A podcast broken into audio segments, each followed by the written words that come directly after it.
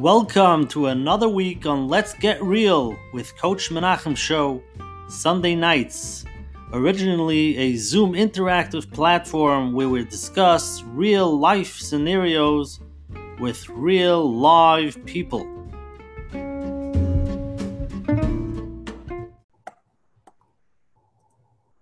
Okay, everybody, welcome tonight. We're starting tonight is our 14th year that we're having. And Baruch Hashem, it's doing really well. The program is really exploding. We have a, quite a few uh, interesting things to discuss. I want to welcome everybody. Remember, everything tonight's been recorded. It's an open platform. This this program has been advertised all over the place. So please keep in mind, you have people from all walks of life, some 613, some not, and it's an open program, so please keep that in mind. Um, tonight we have a very special program tonight, starting with Rabbi Shai Cohen from Five Towns and uh, Dr. Moshe Miller. I'm going to have to give a little disclosure here. Dr. Miller is my brother-in-law, so everybody might think there's a little nepotism here, but the truth is he's very highly qualified and uh, it should be a very dynamic program and we're looking forward. Okay, and he's frozen. So hopefully get on frozen, Dr. Miller. uh, first, I want to thank our sponsors this week. I would like to thank the Lakewood Scoop for sponsoring us every week. He's been sponsoring us, has been promoting us out there, and we really appreciate it. And uh, again, I want to say thank you for that. I'd like to thank, say thank you to Robbie and Yaniv from Chazak, who've been very behind our program. They offer programming for children, to teens, singles, couples, millennials, baby boomers, and for our cherished seniors. Chazak offers programming for all. For more information, please be part of the revolution. Visit chazak.org. This week, one of our sponsors is JCN Network, which is Hyla Kaufman and Shmuel, her assistant. And they actually promoted the, the program today, uh, and I really appreciate it. And thank you for getting it out there so people should know about it. So again, let's just start with opening remarks from our coach Menachem.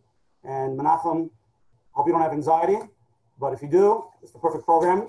So you'll open up, and after you're done, please pass it back to me. Thank you, thank you. One second before we start, I wanted to say another thing. Tonight's share is going to be learned to El Nishmas. Everybody that that is gets any chizik from it and any aliyah, it should be for two very special people, actually both related to Dr. Miller. One is his father, Tovia ben Baruch Yosef, El Nishmasim is my shrer, and the other one is actually Dr. Miller's father-in-law, Yeshua Shalom ben David Yirmiyahu. And the Shalom have a tremendous amount of aliyah from this, and hopefully we're in the mechazik hundreds of people on tonight and thousands as the video goes out. Coach Menachem, please take it away. Thank you very much. Welcome again, everyone, to another show, to Let's Get Real with Coach Menachem. And I want to welcome Rabbi Cohn and Dr. Miller. Thank you so much for being with us tonight. I thank you all for showing up tonight and, and for all the feedback, the questions, all the suggestions that you send in, the ideas that everybody's emailing constructive criticism, all the engagement of you listeners is what gives us the energy, the excitement to another show. So tonight's topic, dealing with anxiety, the truth is we really had a session on anxiety and it was very informative. And if you want to listen to the recording, it's available on menachembernfeld.com where you'll find all the recordings from the past shows. But tonight, we are taking it to the next level many out there wonder what anxiety is, and they claim that they are fine. They don't have any anxiety. So the truth is, there are many levels of anxiety. From a simple level, people for people to grow in life in order to take the next step. Many people have a hard time just going out there, getting out of their comfort zone because of whatever fear they have. And they'll find a little bit of anxiety over there. For them, they can hire a coach that will show them and maybe push them to take that step. They'll feel the anxiety, and then after they actually take the step, they're surprised that they they're actually capable of doing it. They were able to face their fear and surprisingly get things done, and then they'll be ready to do the next, face the next fear. Then there's an anxiety of, especially today's days, of what's going on in the world, all of the uncertainty, not knowing where all this is going and uh, what tomorrow will look like. And the, the truth is then there are, there are anxieties that will cause anxiety called anxiety disorders. And uh, that can completely take over someone's life, which hopefully we'll have the doctor tonight help us out with that a little bit. So I'm very grateful to have with us tonight Rabbi Cohn, who is coming with years of experience in many different fields, and his Chashav Talmud, the doctor, Dr. Miller. And hopefully, with Hashem's help, we'll get some clarity and different ideas on how to deal with anxiety. And again, we might not be able to get rid of all the anxiety tonight, but don't be anxious about that. Sometimes we do have a little bit of anxiety, and hopefully, we'll be able to take the next step that we need to serve Hashem and live our fullest and not feel paralyzed from all those fear and anxiety. Thank you. Thank you, Coach Menachem. It was a beautiful opening. Again, let's just review a little bit tonight's share before we start bringing the, the guest speakers on tonight. Um, tonight's share is discussing Emunah Bitachon, Rabbi Shai Cohn slash anxiety. They really work hand in hand. We're trying to really get a deeper understanding of both of them, see how they're intertwine, see any tips that we can get from Rabbi Cohn and from Dr. Miller. And uh, I think it should be interesting to try to weigh them against one another besides Rebbe Talmud's situation over here. So it should be very interesting. So first I want to uh, introduce my, my brother-in-law again, Dr. Miller. I'll read his bio. Dr. Miller is a licensed clinical psychologist. He lives in Baltimore, Maryland. He specializes in providing evidence-based cognitive behavioral therapy and works in the VA hospital in Washington, treating veterans with PTSD. In private practice, he specializes in treating individuals with OCD and anxiety disorders. Dr. Miller, one question before you start. The question is people want to know what the difference is between a PhD and a, and PsyD. Can you please explain that? Sure. Yeah, uh, uh, they're very similar. It's kind of like MD, DO. Um, both are doctorates in clinical psychology, or they can be in clinical psychology, and both we take the same classwork, we do the same internships and postdocs. The difference is that uh, a PhD focuses more on research, it's the Boulder model. The PsyDs focus more on clinical, it's the Vail model. But um, PhDs usually take a couple years more and focus more on research, but we do the same practicums and we have the same jobs.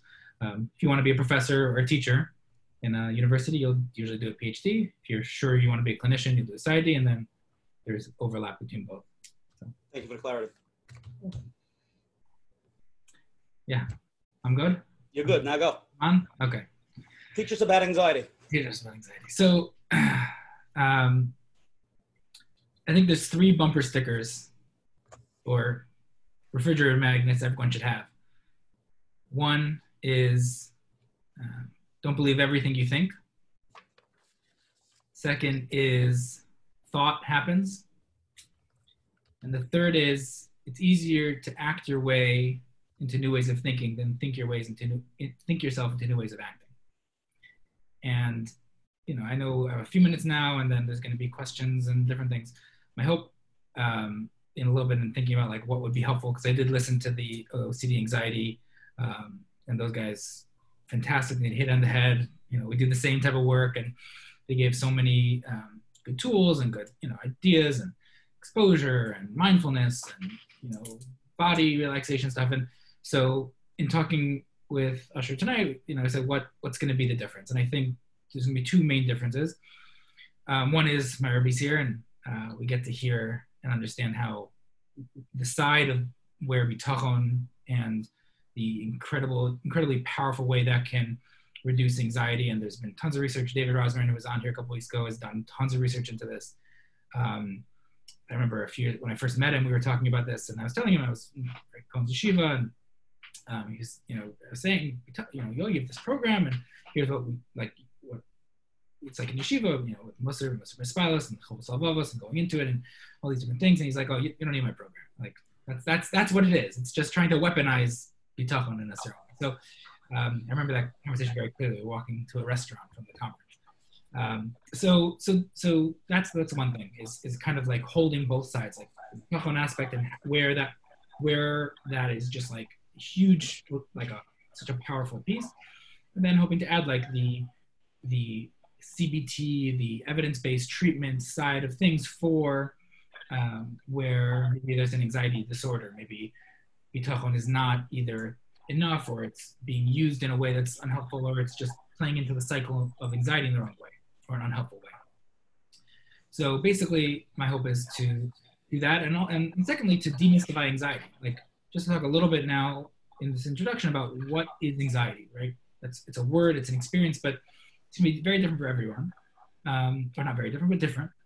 To talk about the process of anxiety, because again, listen to the last year if you want to hear like really amazing tools and kind of getting in there with different questions. So my hope is again on a higher level, just like zoom out a little bit, like what's the cycle? And I think that's a really important piece of understanding what is going on for you, right? Instead of just throwing tools at yourself or at others. And then lastly, to to know that when like when it would be when it would make sense to seek help and what that might look like, right? Um, if you're doing the type of therapy that um, we do in kind of the CBT world, second and third wave CBT, it's very different than what you might do if you just go to a regular typical therapist where you're going to talk and understand you know where things come from and you know validation and all these very important things a therapeutic relationship or maybe um, you know digging in the past or icon we've had a lot of conversations about that um, to paraphrase Arabi, like it doesn't necessarily feel we should do open heart surgery and leave the body open for five years. Um, because there might be infections in that time. So if you're going to do therapy do the do the work and get in get out and fix if there's a disorder. Anyway, so that's my hope. Um, I do want to say one of the one of the tools, one of the things you heard in the past is um, that various uh, there's various things you can you can take for yourself. So you can write down things that you're grateful for. You can a lot of tools. And one thing, one powerful tool is a Hakaras Hatov. And I want to take a second now. Um, first, either either I'll be quoting people all night, and that'll be annoying, um, and I'll miss out the chance to express my Hakaras Hatov to the people who I learned everything that I have from. So first of all, uh, Rabbi Cohen obviously was here, Rabbi Cheplitz, Rabbi Schmiman, my other other Rebbeim, um, Dr. Leib Lippman in Touro, uh, my professors in Loyola, Dr. Kirkart, Dr. Papadakis, Dr. Jacobson, mentored me and supervised me. Dr. Sally Winston, whose books I'm going to rip stuff right out of tonight. So if you've read her books or you want, read her books, you'll you'll know exactly where I'm going with things because um, she taught me as a practicum student, as a postdoc, and she's real a real mumcha. Um, Carl Robbins and Mike Hetty and others at ASDI.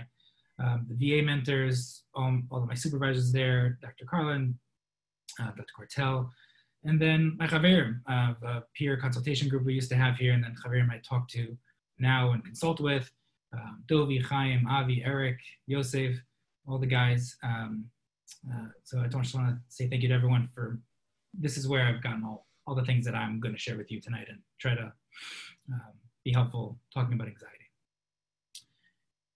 So again, we you heard you heard a lot about how everyone needs anxiety. Anxiety is normal, and you know with the questions. when does it become abnormal? So I thought maybe I'd zoom out a little bit and talk about the the place where we think when we think about where anxiety comes from, how we think about it in the CBT world, versus you know maybe how you might think about it in just like other ways um, and then speak a little bit about um, using using uh, one of dr winston's uh, mashalim to really kind of get into the process and so the way we um, think about it the way one of the ways i think about through the evidence-based you know uh, lens is the biopsychosocial model. And so and someone's actually added biopsychosocial spiritual to that. There's been recent researchers that have done that. Um, and so, but the basics are biological, you know, genetics and the biology of your body and your brain. Um, what's going on there that is going to contribute what they call it, you know, I'm going to use a lot of uh, colloquialisms, just, uh, you know, lay terms, we call it sticky brain, right? People have sticky brains. I'm talking uh, uh, again on the disordered side because again, you heard a lot about anxiety, like in general, like typical person has anxiety or coronavirus, it makes, it makes me anxious, right? But I want to shift a little bit to like the when things are out of whack and the, the typical coping isn't working, right? There needs to be something more understood and treated. And so um, that's the biological, right? And those those things are kind of what your body's doing. And some people, no matter how much you stress them out, they're not going to become, you're not going to have an anxiety disorder. And some people with even moderate or mild stress, it's just part of their their body and their brain. Then there's the psychological, the way you think, the way you interact with your thoughts, the way you relate to your thoughts, the way you think about your thoughts, right? And that's some of what uh, the bumper stickers. Don't believe everything you think. Thoughts happen. Thought happens, right? And and so that's that's a lot of the work, the cognitive work, and that's the C in the cognitive behavior. right? So the cognitive work. And depending if you're a second or third waiver, you might argue with thoughts, or you might try to relate differently to thoughts, etc. But that's the that's the that's the in your mind, right? The the stuff in your in your brain. And then the social. There's the experiences that you have, the stuff that's around you, the experiences that you had in your life, the experiences that are happening right now, the people around you, right? Those are the things that impact you. So someone who didn't grow up from is not going to have OCD about, you know, you know, on the TLC diet, like washing uh, and, and, making sure their hands are dry perfectly, and did I get every? Because that's not in their social. They, they don't. That, that's not where their sticky brain is going to land, right? It lands on things that are important to you, right? So they might have a safety uh, OCD or germs or cleaning or whatever it is, right? So your social really is the content, is the is the way in which your if you have a sticky brain and you have the type of thinking that would promote an anxiety disorder, that's how it's going to kind of manifest. Right? And then there's the spiritual, there's finding meaning and connecting to Hashem. We're going to talk, we'll Ray Cohen take that. But that's kind of the model, right? Very general. And so the, the mashal that Sally Winston gives in her in one of her books is, you know, you have a bunch of people on a plane, okay? And you take, uh, if you could, you know, x-ray them, you could see what's going on for them. They all have the same body sensations going on. They're all sweating. They're all having their heart racing. They have tightness in their chest. They all, you know, a little bit jittery and they feel uneasy. Maybe they're, they're squirming. All of them, right? You got 20 people. And you might say, they're all anxious, right? They all have anxiety, right? Look, that's, that's the symptoms of anxiety, right? You know, you, and she points out that, well, that might be true that they all have the same body sensations. We actually know very little about what's going on for them. Because one person is going to Disneyland and he is excited. And those body sensations are the same, right, as the person who's anxious. So he's he's he's on the edge of his seat. He's happy. Like if you ask him, I'm pumped, right? Then you have the person who's going to meet his in-laws for the first time, and he's anxious. He has an anxiety disorder, but he should he's reasonably anxious. Then you have the 65-year-old immunocompromised person who's has been in his house for four months during coronavirus, and he's on a plane, and he's also anxious, right? He'd say, I'm, I'm, I'm very worried, I'm anxious. He doesn't have anxiety disorder either. He's just, that's, that's appropriate for that person to have like some vigilance. You know, the person coughs and oh, I'm going to wear my mask. He's also anxious, right? We still don't have anyone with a disorder yet, right? Even though they all got their anxiety out of 10 is at a, is at an 8.5, right? Or the body sensations anyways, like nine. They're, they're red, their body is, right? But then you take, then you have a person who has a phobia of flying right? And they're thinking about how the plane's going to crash and how their kids are going to be a snowman and they're going to, you know, burn in a fiery ball of, you know, just every time the plane shakes, like they're they're they're saying, Tehillim, right? They're they're anxious, right? Phobia. Have someone with generalized anxiety. They're not thinking about the airplane.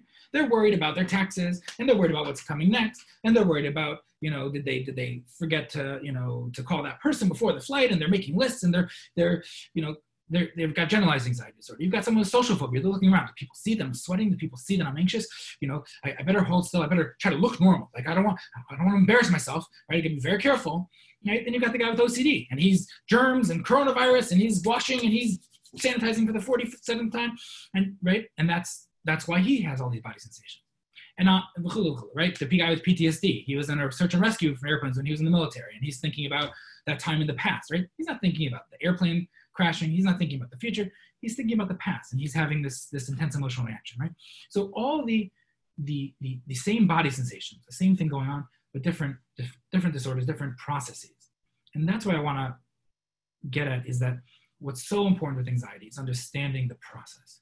What's happening for you?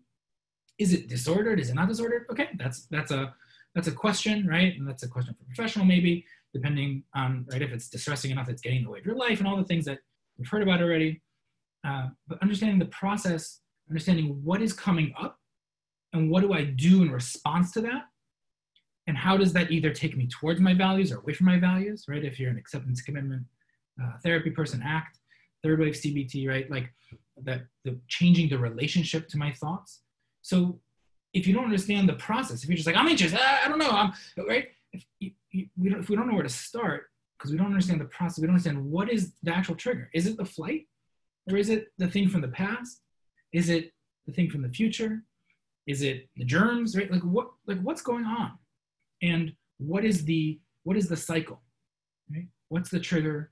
what's the emotion what's the thought what's the response what do i do in response to this distress and this discomfort and then following that around right doing the chain analysis and understanding it so that we can understand where where is the where's the break right and i think and i'll, I'll let cohen take bitachon uh, you know the bulk of it but i think there's such a strong powerful place for bitachon in the clinical and the non-clinical person because it it it, it kind of destroys so many of the baseline questions of what's going to be and and how can I try to control it? Like, what do you mean? You have, you know, you have the best pilot in the world flying, and you have parachutes, and it's Air Force One. It's been maintenance up the wazoo, and you know, you you've your your your your uncle, your other your uncle is is you know billionaire, and the other guy is is the president. Like everyone who can control anything or anything in the world, or you, the best doctors in the world. Like there's nothing to worry about. So, oh, like all my a lot of my questions don't even start right with with bitachon and yet when there's disorder when there's sticky brain a lot of times there's still a process going on and still a relating to my anxiety. Like like um, coach menachem said like we're to have anxiety. Anxiety is, is a thing is we can't get rid of it. We don't want to get rid of it right? It's protective. And again you heard about that already. The point though is understanding the process. And and, and we'll talk more as the night goes on but What's the difference between reassurance and comfort? What's the difference between um, something that's a problem and something that might not be a problem right now, right? Like kind of some some ways to understand, um, you know, danger versus distress and how when you have a sticky brain, it's like a fire alarm goes off and you're running around the house trying to find the fire. When someone without an anxiety disorder might get a little nervous, they go into the kitchen and see, like, okay, there was smoke in the toaster oven, like, okay, put it out, no problem. But the person with anxiety, the mashal, is running around the house 10, 10, 12, 15 times trying to check, like this, that, right? Because the relationship to that alarm, the alarm goes off faster, goes off stronger in your mind, and interpret it with, with great fear. And so um, I guess I'll, I'll pause there um, and uh, maybe talk. Um, but that's that's where I'm hoping to speak a little bit tonight, kind of from that Thank you, Dr. Miller. Really appreciate the opening. Um, while you were talking, uh, our chat was like exploding. Uh, the person who takes care of the chat that you know pretty well um, is overworking over here because the questions are coming in like a sides. So uh, get ready to get attacked, seriously. Rabbi Cohen. Yes. It's my, it's my honor and my honor to, to introduce you. Rabbi, Rabbi Shaya Cohen has been the Rosh Yeshiva of Yeshiva Zichron Aryeh, better known as ZA, and Koil Ner Yeshua for the past 30, let's clarify that, 30 plus years. Yeah. He has founded Priority One in 1987 to help at-risk teenagers. That was last week's program, by the way. And their parents and families. Rabbi Cohen has developed a keen ability to identify and to deal with issues that children face in our education system. And besides that, Rabbi Cohen, to me, and I've read some of his books, is the king of Emunah Bitachon. So Rabbi Cohen, please put all these therapists out of business. Well, I wish we could. Uh, know I don't want to put them out of business. Uh, thank you for having me here anyway. Uh, but I wish we would be able theoretically to. It doesn't look that way in the near future, so they really don't have anything to worry about. In fact, um, we have to work very closely with them because Baruch Hashem, today we live in a world which many years ago that I still remember, where we couldn't find qualified therapists who we could trust.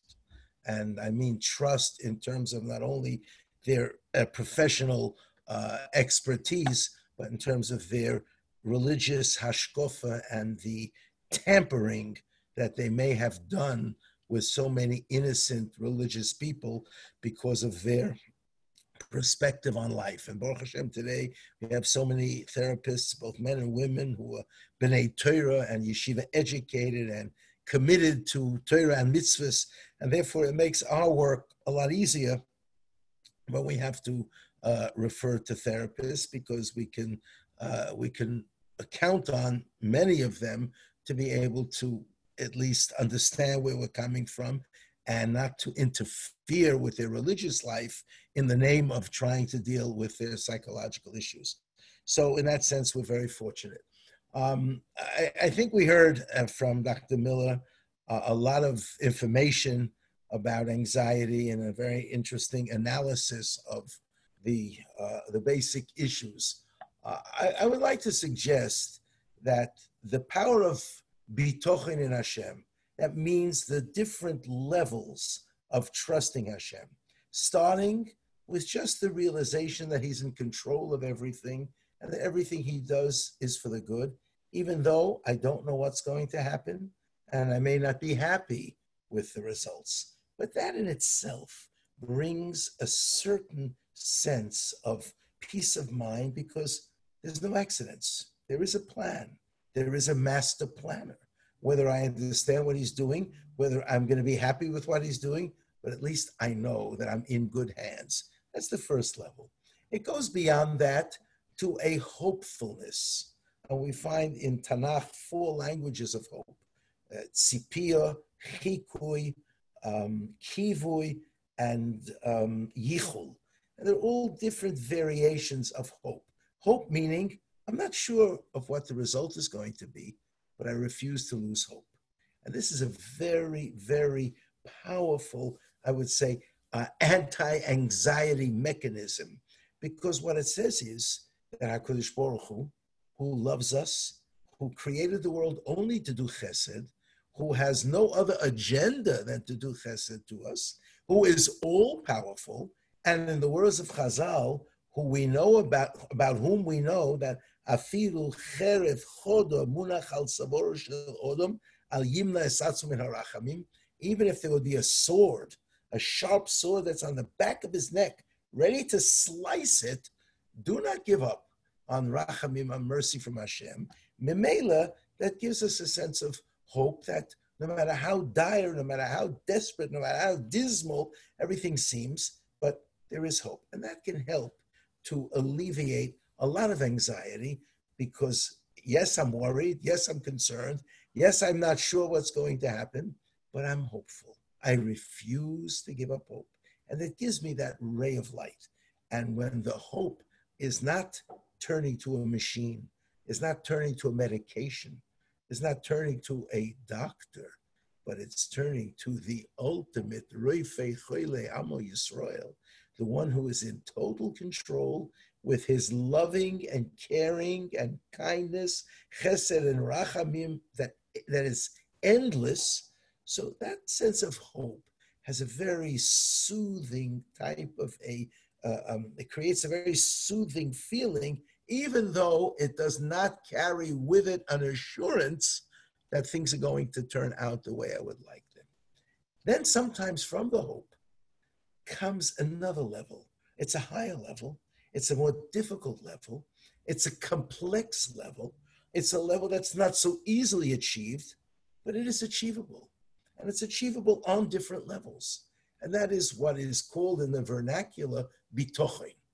Bitochen meaning trusting Hashem, not only that He is in control, not only that He is everything He does is for the good, not only that He is full of chesed and rachamim, but I have something within me that allows me to feel Hashem is going to help. He is not going to let me down. As David HaMelech said, Elikai b'chobotachti alevoisho. My God, I have put my trust in you. Don't let me be embarrassed. Don't let me be disappointed in this trust. Don't let my friends look at me, or my enemies rather, and say, hey, you put your trust in him and look where you got to show for it. And this is a much higher level. It's not the highest level. We can mention that in a moment. But this is a very high level. But it has such power to, to alleviate anxiety. In fact, Rashi says in Parshas Behar, when the Torah says about living in Eretz Yisrael, "Vishavtem lo vetach be'artzachem," betach meaning the lashon of bitochen, of security, of trust. Rashi says, "Shaloi tidagu," you won't be worried. I would say there won't be anxiety. This level of trust can alleviate so much anxiety because I, I just I just know Hashem's going to take care of it. There, as as Dr. Miller mentioned before, there are no problems. Everything's disappeared because what was I worried about? Well, he's in control of that. What was I worried about that? Well, but he, he cares about me and he's not going to let me fall to there and so forth and so on. And therefore, it just it prepares away all of those things that I I am I'm, I'm, I, I tailor my anxiety. I place my anxiety on the objects of my anxiety, and therefore it can help me in enormous ways. How do you achieve that? What is that level all about? Uh, well, let me first mention the next level because some people confuse it with the first level. So I'd like to mention that we'll come back to this level, which being the most powerful, practically speaking, for uh, alleviating anxiety. And the highest level is what David HaMelech calls in Tehillim Chesed u'mishpat oshira. And Chazal, the Gemara in Brocha says, Al Chesed oshira, Al mishpat oshira. David HaMelech said, I'll sing the same shira, the same praises of Hashem, whether he gives me a patch or whether he gives me a kiss, whether there's chesed or whether there's mishpat, because I am so cognizant of the chesed Hashem, of the rachamim of Hashem, of, of, of everything that he does is for the good, of the whole purpose of creation was to do chesed, that to me, I appreciate the chesed, the same chesed in the good as in the not so good, in the fulfillment of my desire and the not fulfillment of my desire. This is a very hard level. The first level is I know everything Hashem does is for the good, but I'm not necessarily happy with it. This level says, makes no difference. Whatever Hashem gives me, I'm equally happy. You know, the Hasidim have a very beautiful way of expressing this level. And I truly believe that it's very difficult. I really don't know if I've met any, certainly not many people who've reached this level. Uh, but it's important to know, and, and, and that is the Chassidim tell a story about Reb Zisha. It seems the Baal Shem Tov sent a delegation to Reb Zisha to find out what does it mean, smeichim biyisurim, to rejoice in suffering. And they came to this Reb Zisha, they found him living in poverty. He came out, clothing tattered, a sickly looking man. He looked like he was meduka biyisurim, that he lived a life of just constant pain and suffering. And they said, the Baal Shem Tov sent us to you to find out what it means to rejoice in suffering.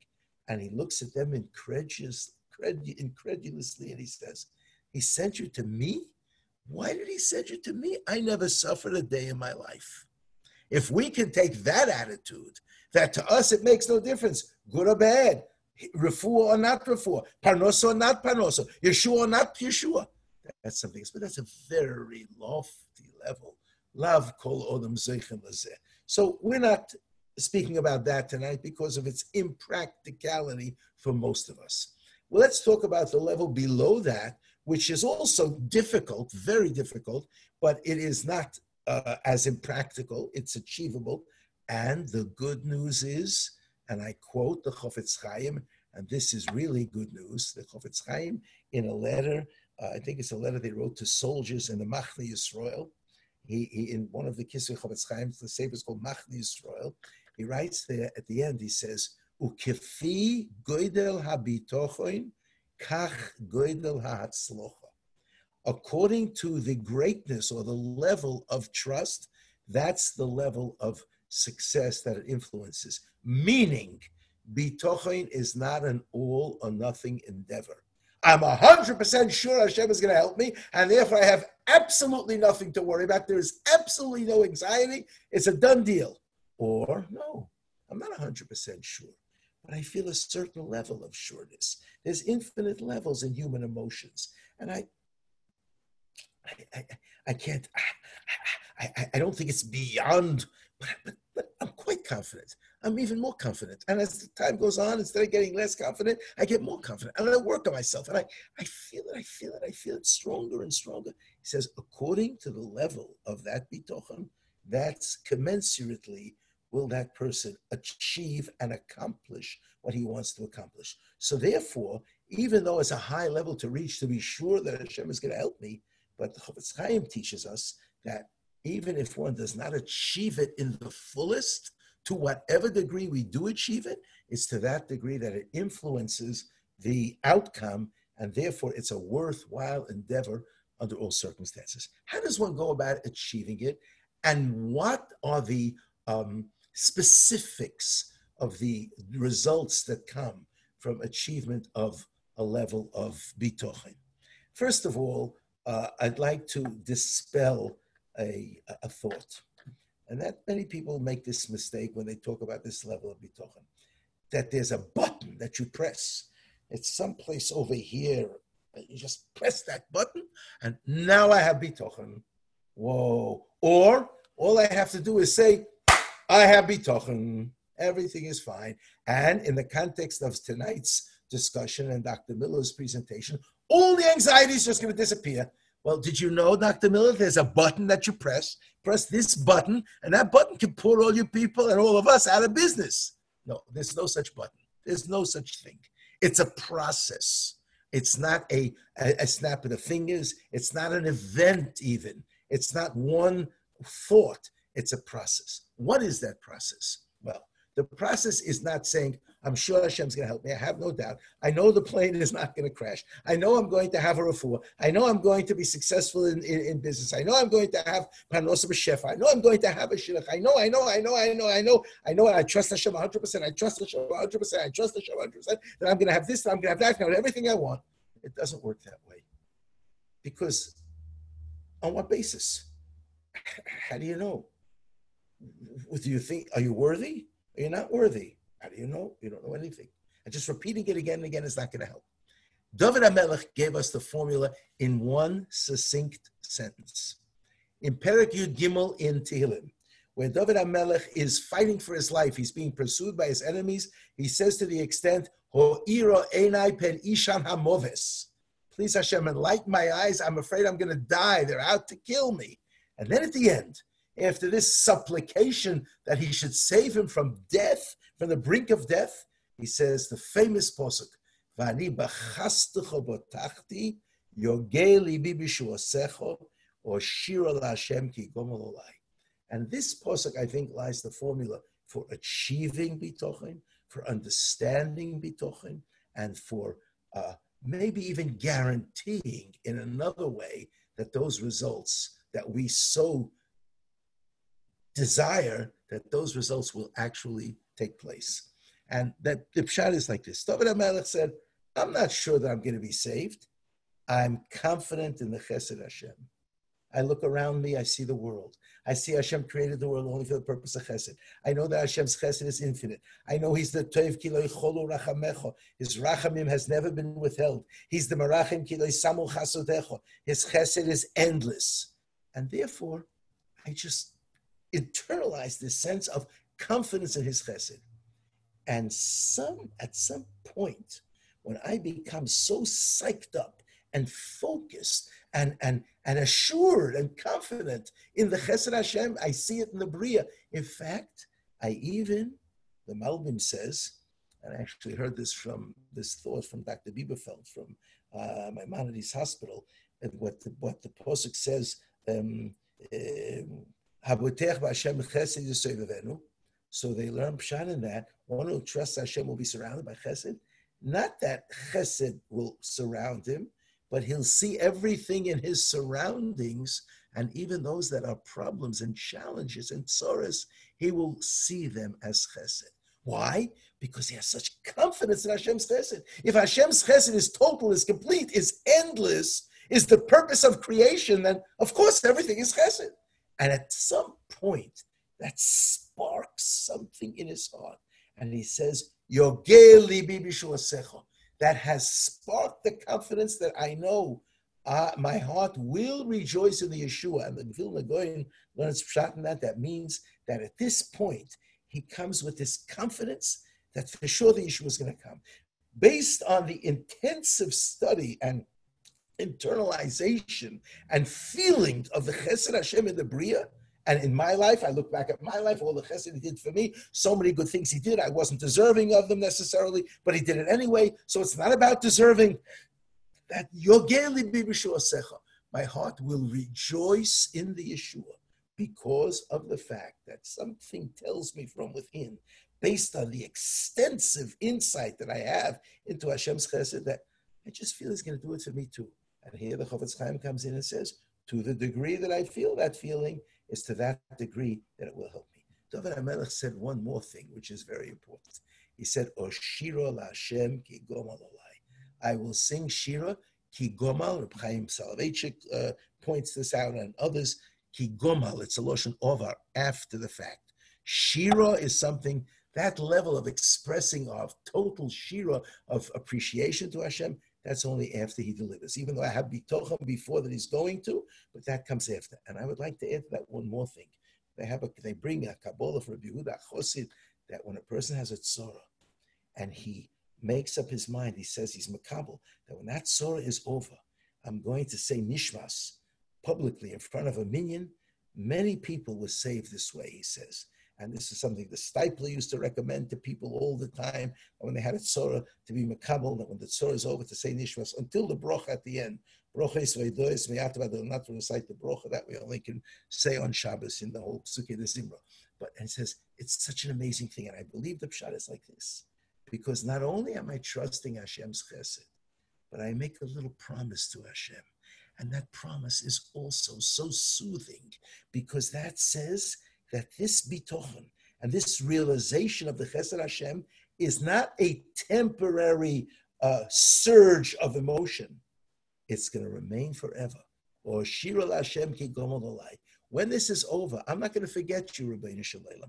I'm not going to say like the guy said, never mind Hashem, I got it all under control. I'm going to say Shira, I'm going to say Nishmas in front of a minyan and many men. Therefore, I am committing myself now that I will maintain this thought. Any feeling that is felt as not only a temporal feeling, but a permanent feeling, an ongoing feeling that I'm now making a commitment and, and a plan to feel this feeling later, it deepens the feeling now. And therefore, it deepens even more my appreciation of the Chesed Hashem. So this is, I think, a little bit of the process. And the benefits are twofold. I mean, the benefits are infinite, but the benefits are twofold in terms of our discussion this evening. One is, of course, that if I have a means to influence the results, then, as Dr. Miller put it, I have a way of reducing all of the um, the, the props, I don't know which words you use, but the props that my anxiety is attached to and is expressed through. Because this problem doesn't exist. This is going to be okay. This is going to work out. The plane is going to land safely. Uh, the, the, the, the refu is going to come. The pranos is going to come, so forth and so on. But it does something else. It gives us such menuchas hanefesh. Menuchas hanefesh is the enemy of anxiety peace of mind. Is that well said, Dr. Miller? Menuchas hanefesh is the enemy of anxiety. I'm at peace. I have nothing to worry about. Number one, I have surrendered control to the Creator, to the one who can do, the only one who can do everything. And number two, I, I just, I, I, I, I trust His chesed. I trust it's going to be. So, in the knowledge that it's going to be, allows me to sleep well at night. Chizkiyahu said, ki Hashem yismacheni. I don't have sleepless nights. I don't have anxiety because there's nothing to worry about because Hashem is in control. And not only in control, He's responding to my trust according to the desire that I want. You can't ask for better than that. The only thing better than that is that it makes no difference to me on the highest level, which is not what we're talking about here. So these are the two things I think that come together to really um, help in addressing this anxiety. I'd just like to conclude. I know I took a lot of time. I apologize, but I would I would I just like to conclude with one thought, and I would um, ask Dr. Miller what he has to say about this also, and that is as follows: that I believe. Well, I'll give you an example. Rashi says the, the Torah says, "Vayisa Yaakov es raglov vayelech arutza b'nei kedim." Yaakov lifted up his feet and he went to the east. This is after Hashem promised him. Well, we'll see. Rashi says. Rashi says as follows: Why does the Torah have to tell me he lifted his feet? And what if he slept his feet? Who cares? What's that's not negate anything. Torah doesn't write any extra words. So Rashi says as follows. Since after he was promised, promised huftach that he's going to be protected from Esav, Noso libo raglo leches. His heart lifted up his feet, and it became physically lighter for him. Kalo leches. It became easier to, for him to go. And I believe, and there's many indications in Chazal, that the spiritual, emotional um, feelings of the heart, the positivity, the, the one lashon that they use in the Mefarshim, Besimchas halev tluyim haguf. with the happiness of the heart is dependent the life of the body. And it affects it on physically, biologically, psychologically, emotionally, that it has an impact on, on, on my physical ability to run. I become lighter. Maybe it's a formula for a diet. I'm not sure. I I've tried that one. It doesn't work. But but it's it's it's. It's easier to go. Why? Because I'm trusting that Hashem is going to protect me. So I do believe that on the less than chemical or or or you know deep rooted anxieties that the bitochen is certainly a, a, a, a panacea. But I do believe that even on those that are deeply rooted, even in brain chemistry, I think that this can certainly have a major impact, depending, of course, on the extent to which we can muster this trust in Hashem. And Thank you very much, Rabbi Cohen. if I can add one thing. Uh, Let's just wait one minute. Let's just wait one minute, okay? Because we have a bunch of questions. It's a little bit exploding. We'll go back to it in a minute. Um, Rabbi Cohen, what you said basically answered half the questions, but we still have another another 40, 50 questions still coming in. Oy vey, oy vey. Let- let's, take a, let's take a quick poll, um, and then everybody. The program is meant to be very dynamic. It's meant that people should turn on their cameras. People should ask questions. We have, you know, one of the biggest Emunah Bitachon people, 30 plus years, Rabbi Cohen here. Let's utilize him. You have Dr. Miller, who's here, who's top notch in, in this anxiety or any type of stress we're dealing with. Let's try to get what we could out of them. So this is the opportunity. Let's ask live questions. Let's let's let's let's really get what we could out of the program. Let's take a quick poll, just to get everybody a little warmed up here. Okay, here we go. You ready? Should we do that one or? Let's try this one. Okay, look at the questions, and please choose any of the any of the answers you feel comfortable with. It's anonymous. We don't know who you are. We just want to get a general feeling. When you feel anxious, what are the symptoms you get? A, repetitive thoughts. B, difficulty falling or staying asleep. C, feeling nervous, relentless, or tense. Or D, having a tense sense of independent, impending danger, panic, or doom. So again, you have four choices: repetitive thoughts, difficult falling asleep, feeling nervous or restless, or having impending danger, panic, or doom. Second question: What you help? What has helped you in the past? That's spelled wrong, but it's fine. What's helped you in the past when you were anxious? A. Medication. B. Breathing techniques. C is CBT therapy, or the answer four would be exercise. So please choose. not let's see the other three are part of CBT therapy. I, I know, I know. I was going to put drinking in there, but I decided to take it out. Okay, let's go. Five seconds. Self medication. Self medication. It's all included in medication. Five, four. Ice cream, right? Okay, let's end the poll. Let's share the poll. Share. Okay, guys, look at look at the results. When they're feeling anxious, 25% of the of the people here feel a lot of repetitive thoughts. 15% feel difficulty falling asleep or staying asleep. An overwhelming number one winner feel nervous, resent, re- restlessness, and tense. the motion make sense? These numbers uh, match match all your studies. I mean, 60% having a sense of impending danger, panic, or doom. collective population. Yeah. What has helped you in the past when you were feeling anxious? Medication, breathing techniques, CBT therapy, or exercise? You have 90% medication, 33% breathing techniques, 13% CBT, and 35% exercise. So, bottom line, exercise and breathing seems to be uh, a strong uh, thing. Stop sharing results. I didn't stop. Yeah, exercise is probably one of the most underutilized antidepressants, anti-anxiety uh, things that we have.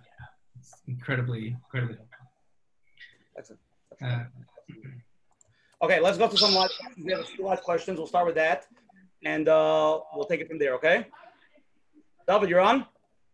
Yes, thank you, Rabbi Cohen and Dr. Miller, for hosting tonight. Um, the question is ultimately, when a person puts in his Amun and Bitachon and Hashem, there is no anxiety. But once I have to do my part, my hishtadlus, that's naturally when even an ounce of anxiety kicks in. How do you balance Emunah, Bitachon, and anxiety? Uh, I, I, I'm not sure I understand the question. What, what, what is that? sh- Where does the the, que- the question is that um, when I like both Rebbe and my friend Dr. Miller were saying is you put everything in God, nothing to worry about. But all of a sudden, I'm asked to do something. I'm asked to do my part, my ishtadlus. I start worrying. I start getting anxious. How is it going to get done? I'm no longer putting everything in Hashem. I've got my hands on it. Very good. I, I missed the question. I apologize. It's very profound. Uh, I would just like to say as follows: the basic concept that we have to have is that hishtadlus and bitochen are almost unrelated whatsoever. Bitochen is the means with which we achieve the things that we want. Hishtadlus is the mitzvah that Hashem gives us for, for, for, numerous reasons. One, so we should not have to rely on miracles, and He shouldn't have to do miracles for us, and then that comes off some cheshbon of schusim that we have. We should live in the world of teva. We have to do ishtadlus because if we didn't do ishtadlus, the Torah says, who knows what we would do if we weren't busy working and trying to, you know, survive in this world. But the ishtadlus is not what brings about the success. In fact, the Sforno on the posuk ona Hashem hatzlichono. What I would think what he should say is we should all of our efforts should be crowned with success. He says, no, hatzlichono, we should choose the right hishtadlus. Because hishtadlus is not success. Hishtadlus is not crowned with success. Success is a gift from Hashem in the merit of our. There's a mitzvah of doing hishtadlus, just as there's a mitzvah of tefillah, there's a mitzvah of tefillin, there's a mitzvah of mezuzah, and there's other mitzvahs in the Taryag mitzvahs. There's a mitzvah of ishtadlus. Some even learn it from a posuk, b'chol asher ta'aseh. But it does not, but therefore, the answer to your question would be that when you're doing the ishtadlus, you should realize you're just going through the motions. I have a lot of ishtadlus I have to do in the various things that I do. And I constantly remind myself, I forget a lot, but I constantly try to remind myself, I'm just going through the motions. That's it. It's not about this. And if I ask somebody for a donation and the person refuses, that shouldn't upset me in the least because it didn't come from him, it's from Hashem. And therefore, I was just going through the motions. I have to go to ask, but it's not dependent upon you. It's not dependent upon your hishtadlus. It's not dependent upon your donor. It's not dependent upon your boss. And therefore, the hishtadlus should not uh, bring any anxiety because you should look at it as a completely separate track.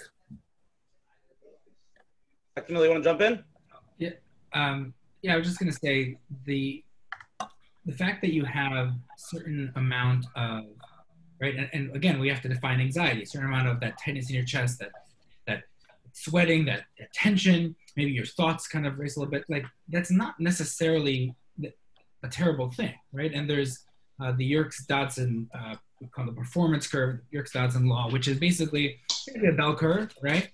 And you have and you have um, anxiety um, anxiety going up here right?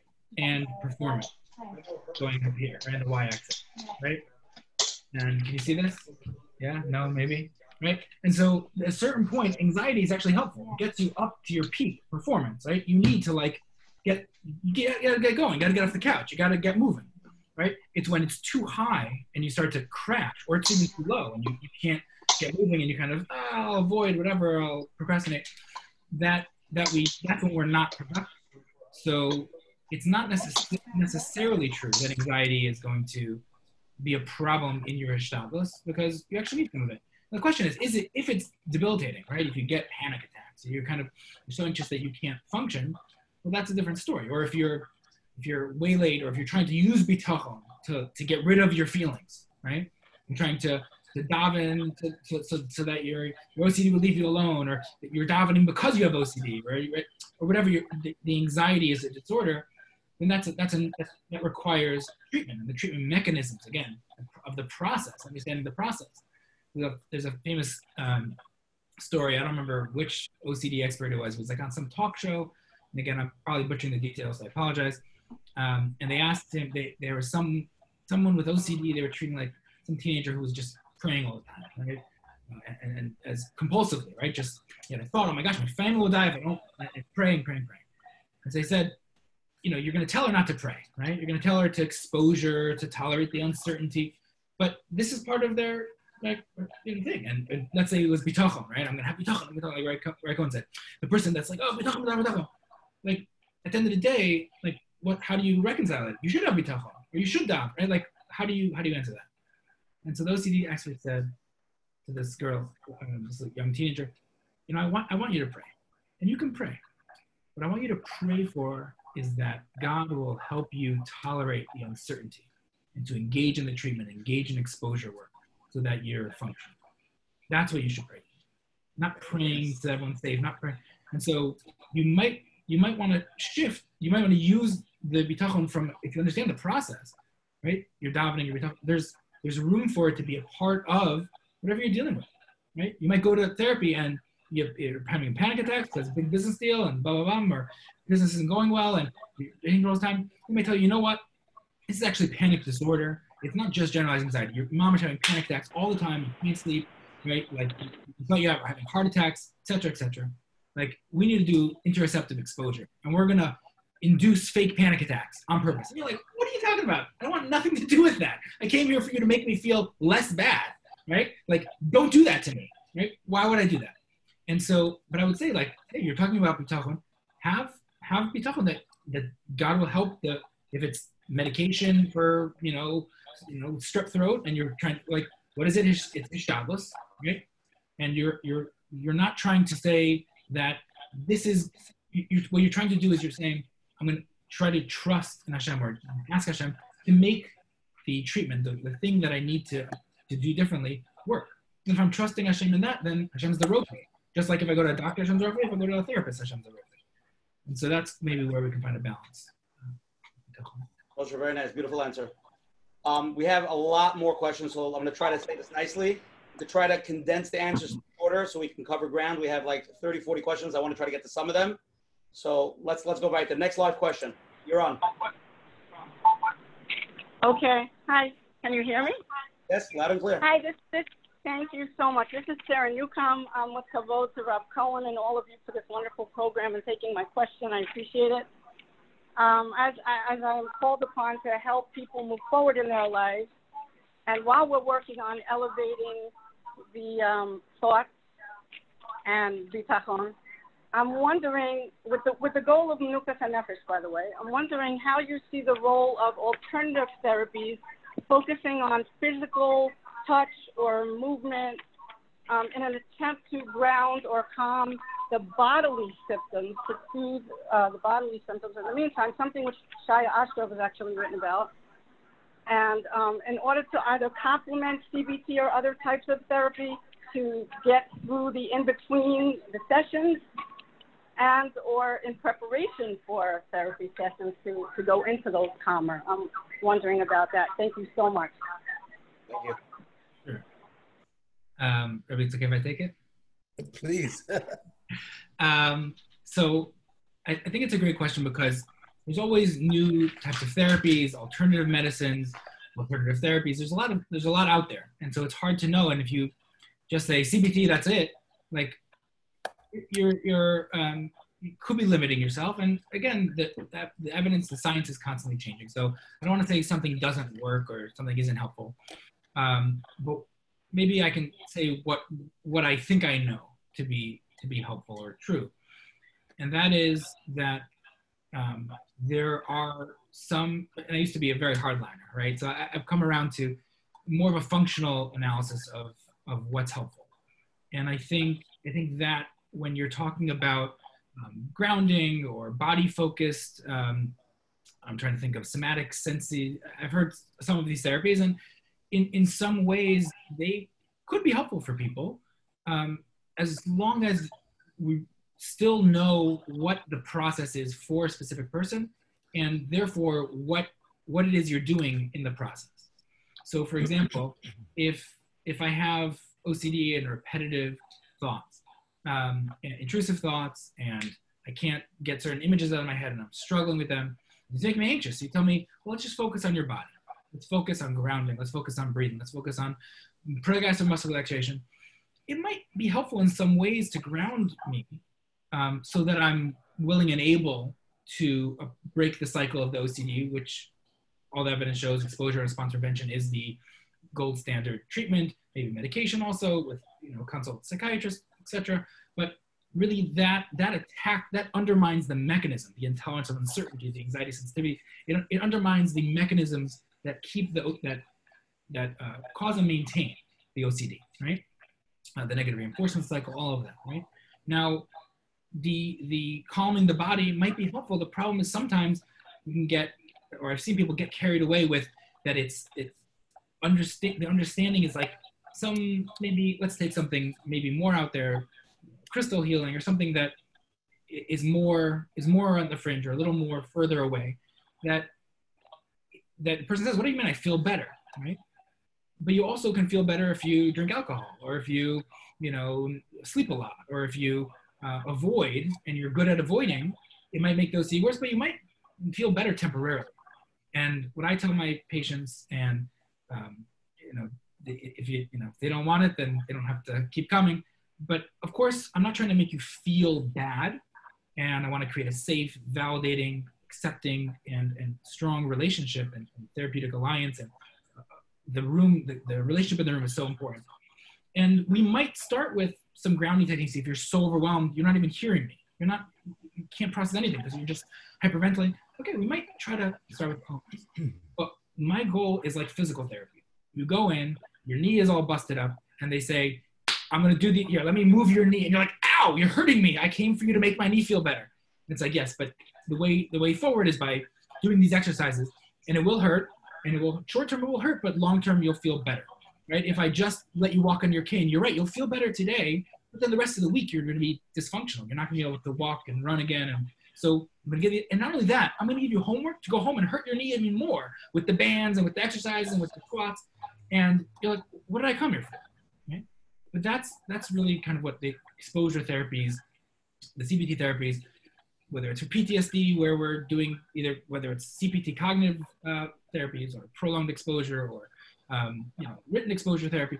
These, it's about approach and shifting the relationships with our thoughts, changing our thoughts if you're more of a second wave cognitive person.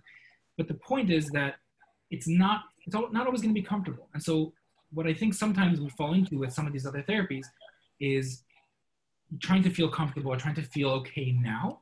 And not that that's terrible, you also have to get at the root of what the process, where, where you're stuck and where you're where you're avoiding is a big one. Where your thoughts are taking you into unhelpful places is another, right?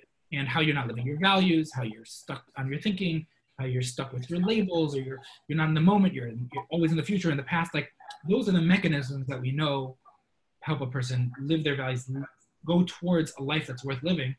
And so, if other things are adjunctive and help, massages, and body focus, breathing, meditation, great as long as it's not used to avoid or to or make the process worse, with unfortunately, a lot of times it does. No. Okay, Cohen, I'm going to jump to the next question. Is that okay? Okay, whatever you say, you're the boss. I'm, I'm going to aim this question at you. Okay. Okay. I'm actually I'm I'm an intelligently aware, I'm intelli- intellectually aware of the fact that Hashem runs the world and that everything that happens is for the good. However, when I face a challenge, it's hard to feel this emotionally. Is there any practical advice you can give me to improve my bitachon when I face an actual challenge? Well, I would look at that from two perspectives. Number one, uh, the best time to work on the emotion. No, there are two best times to work on the emotion. Forgive me. The one is before the challenge, preparing for it. And the other one is once you're somewhat prepared, you could use the challenge as a stepping stone to higher levels of emotion and higher levels of bitochen. Uh, the Rabbeinu Yonah says at the end of the first perek in Brochus, in the back of uh, Brochus there, he says that when we bow down, we say Baruch Atah. When we straight up, we say Hashem's name because of the posuk Hashem Zoikif Kifufim. And he explains that bowing down is like creating a sense of fear. I don't know. I'm in front of Hashem, but maybe I'm not going to be privileged. And then I stand up straight, and that strengthens bitochen. It quotes a pasuk in Mishlei, "Beyiras Hashem mivtachois." In the fear of Hashem lies the strength of bitochen. Sometimes bitochen comes from the tzora itself. However, for the tzora to catapult me into that reliance on Hashem, I have to be holding by that before the fact. So I would say that the mechanism, in brief, is working hard on bitochen before I face it, Sarah, recognizing all Hashem's hashkocha protis, all the chesed Hashem in my life, all of the things that have happened to me that I thought this was oy oy oy, what's going to be, and it turned out to be the best thing that could have happened, and by other people as well, and throughout Jewish history and everything that you can muster to strengthen that bitochen. Then, when the challenge comes, you will find yourself capable of using it as a springboard to get even a closer contact to Hashem, to get even a higher level of bitochen, because I know where to turn intellectually. I know it, and I know it not just intellectually. I've already internalized it before the tzara, and now I just where else am I going to turn? There is no place else to turn. Sometimes, you know, the, the Rambam says that um, the reason we don't say Hallel on Rosh Hashanah Yom Kippur, the Rambam Pirush Mishnah says, because these are days of year of fear, umivrach. We're so afraid of Hashem, we'd like to run away. Umono say love, and where do we run? Into His embrace. We run from Him into His arms. That means to say that when we're f- afraid, when we're overwhelmed, we realize sometimes if we have the background, if we have the prep of the preparation, that we realize there is no place else to run. So that tzora can catapult us into a higher level of bitochen, assuming that we have done work before to reach a certain level. That's the way I would deal with that. Thank you very much, Mary Cohn. Uh, we have some more live questions. Let's jump to another live question, please. Hello, are you on? Hello. One of them's got to work. Dina. What's the next one? Okay, I'm gonna I'm gonna I'm gonna jump to a question to Moshe before we get to the next one. Moshe, this one is Dr. Miller. This one is this one's geared for you. I once heard getting reassurance is not good for anxiety, but it makes me feel so much better. How could how could it be how could it be bad? Reassurance. Great question.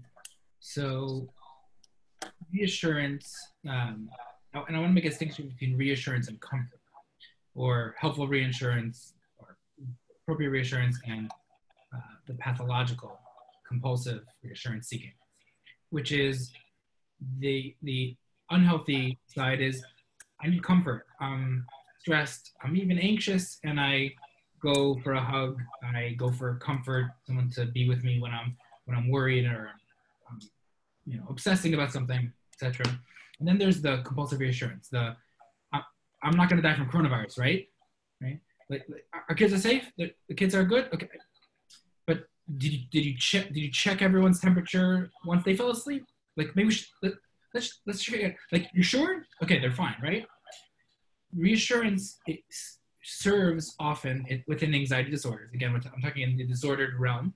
Um, as a as a avoidance or a way of um, kind of trying to short-term reduce my anxiety. So again, you're coming to me for therapy. It's good. It, like we want it needs to be difficult so that we rebuild the muscles around that knee.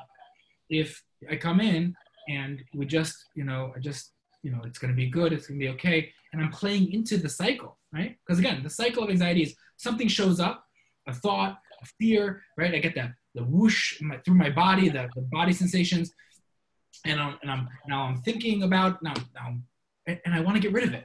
The one strategy that a lot of people come up with is reassurance. It could be self reassurance. I, I tell myself, it's fine, it's fine, it's fine. The doctor said I'm, I'm safe. I'm not having a heart attack. Just let's.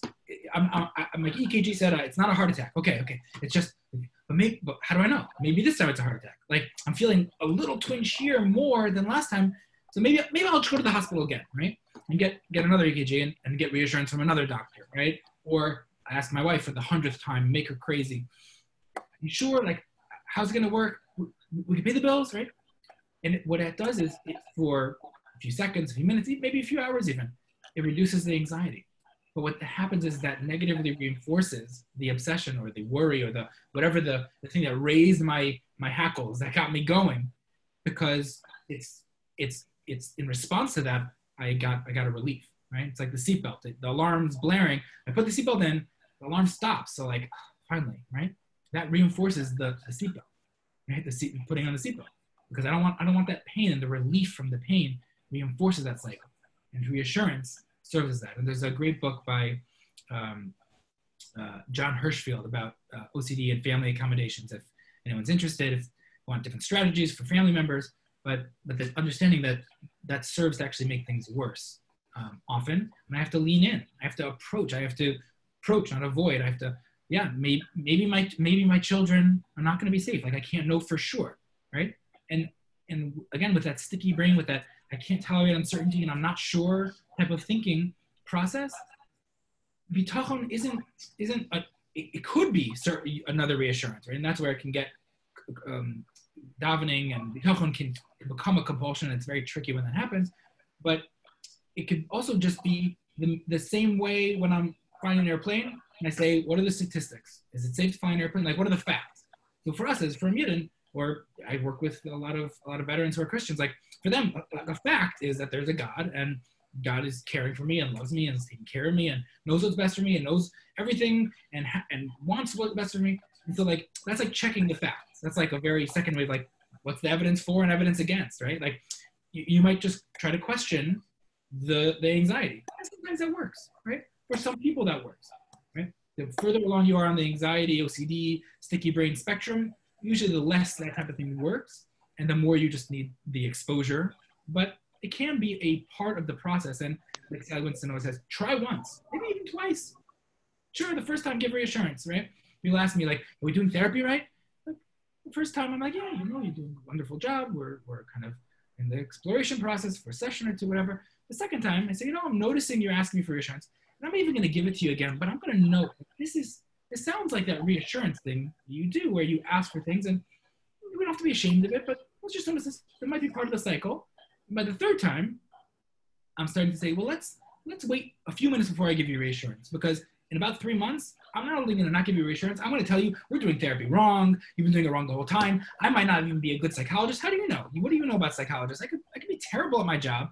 Like I might even be a real doctor. I could be like a total fraud and phony. Like like you're gonna find out in a couple years that you wasted money. I mean, I'm gonna be in jail for impersonating a psychologist. Like that's and that's later on when like the person gets it and they're willing to lean into the fear fully like dive head in jump into it um, and, and that's where and that's where reassurance is is part of that process okay beautiful motion let's go a little quicker because we're getting a lot more questions speed on it sarah let's go hi um, okay so my question is how can a person find a healthy balance between your Yetzer Tov, Sahara thoughts and overwhelmingly overwhelming anxious thoughts? Like how to even also differentiate between the two? I, I missed. I'm sorry, I didn't hear a balance between what? The the thoughts that, in the sense, like your conscience, you to Yetzer Tov telling you what's the right thing to do. And oh, okay. So I mean, if if I may, uh, just just very briefly, I, I would like to mention one thing which might help you in this. I'm not quite sure exactly because it's it's a it's a complicated issue. Um, but one thing that we know about bitochen is that it does not differentiate between good people and bad people, between righteous people and not righteous people. When a person has trust in Hashem, then no matter who he is, Chazal put it very simply, Afilu Rosha, forgive me, no no intent meant to to refer to anyone. Afilu Rosha ubotech b'Hashem chesed Even a person who's a Rosha, an evil, a wicked person who puts his trust in Hashem, Hashem responds to that trust. So in terms of the fact that we have a Yetzer Hara, and in terms of the fact that we may be tempted to do things inappropriate. And in terms of the fact that we're acting inappropriately because we have a Yetzer Hara, that does not have to take away from our ability to put our trust in Hashem. When we put trust in Hashem, whether I'm a tzaddik or a rosha, Hashem responds. So I don't know if that will help you, but a little bit that means that the Yetzer Hara doesn't play as powerful a role in bitochen or in negating bitochen as we might have thought. Thank you, Rabbi Cohen. Osher, can I jump in for a minute? Please. First of all, Rabbi Cohen, I want to tell you thank you very much for the physic. I'm just by listening, the introduction is really very strong physic. Um, there's a question here that how does a beginner, where does a beginner start so that he can come to the madrigas that you're talking to? Where does he start? And number two, how do parents uh, be um, as chinuch where do they start with their young kids so that they can start at an early age that they should feel um, the madrega that you're talking about, that the shtadlus has no shaychus to the Yeshua that we're getting from Hashem, that we should be able to live it and feel it. Wow, excellent questions. So uh, I would I would like to say as follows. Uh, there are probably many different starting points. One that is very very helpful is the recognition of Hashem's hashkocha protis, the extent of Hashem's involvement in every detail of our lives.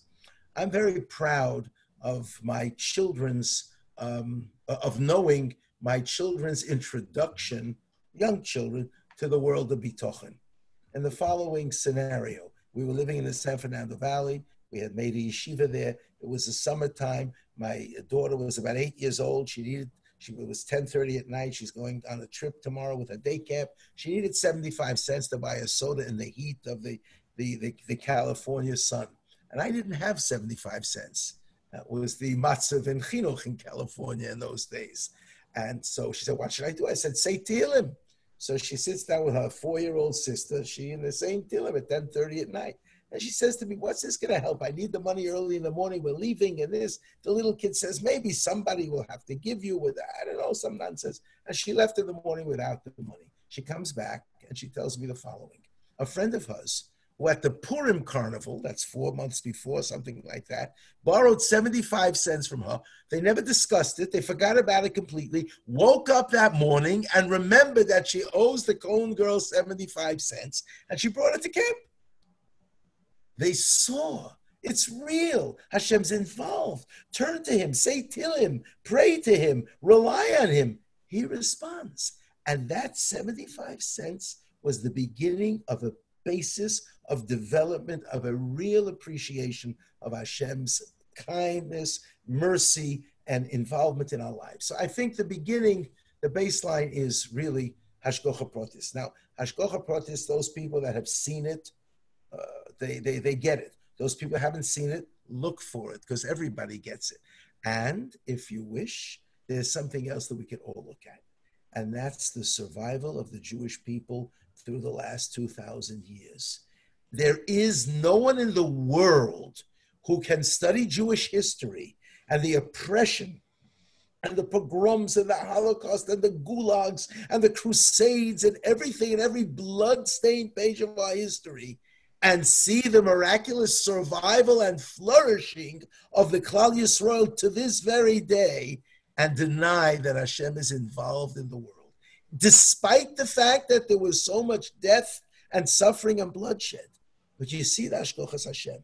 And when you see the Hashkochas Hashem, and when you see the Chesed Hashem, then you have to wake up and say, hey, you know, the stuff that looks to me that it's not Chesed, I guess I don't understand it. Because he has such a track record in the Chesed that he has done. If you look at the world, you see Chesed Hashem. You look at the creation. You look at a microscope, what goes on. You look at one, anything that you look at in this world.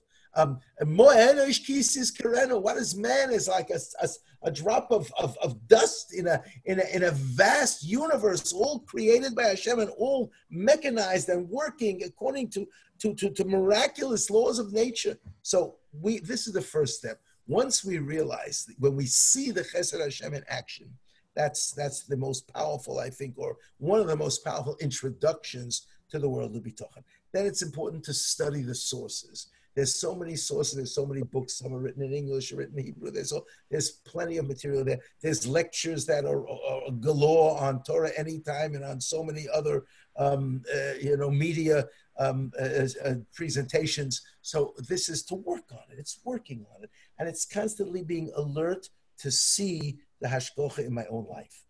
Uh, in terms of parents, I would say something is very important. Introduce your children to Hashem's chesed before they become familiar with life's challenges and difficulties. Because imagine you walk into somebody who's who's who's deathly ill or who's sitting shiva mourning a relative and say, "This is the best thing that ever happened to you." That's not the time for that lecture. It may be true because kol I don't know if it's the best, but it's all good. But that's not the time to introduce a person to Hashem's goodness when he's mourning a lost relative or when he's deathly ill in the hospital.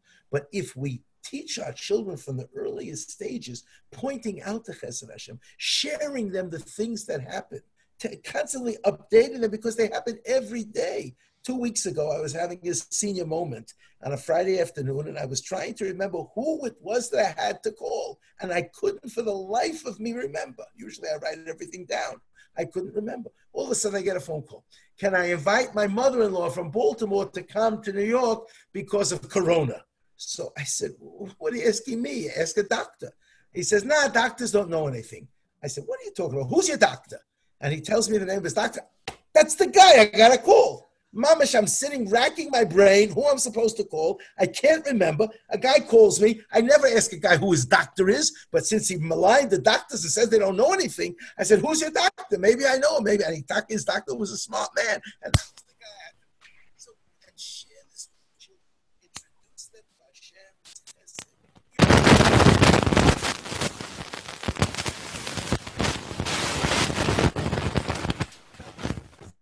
Second, Rabbi Cohen, Rabbi Cohen, one second. Your mic just went out. One second. Unmute him. Put him back. Unmute yourself.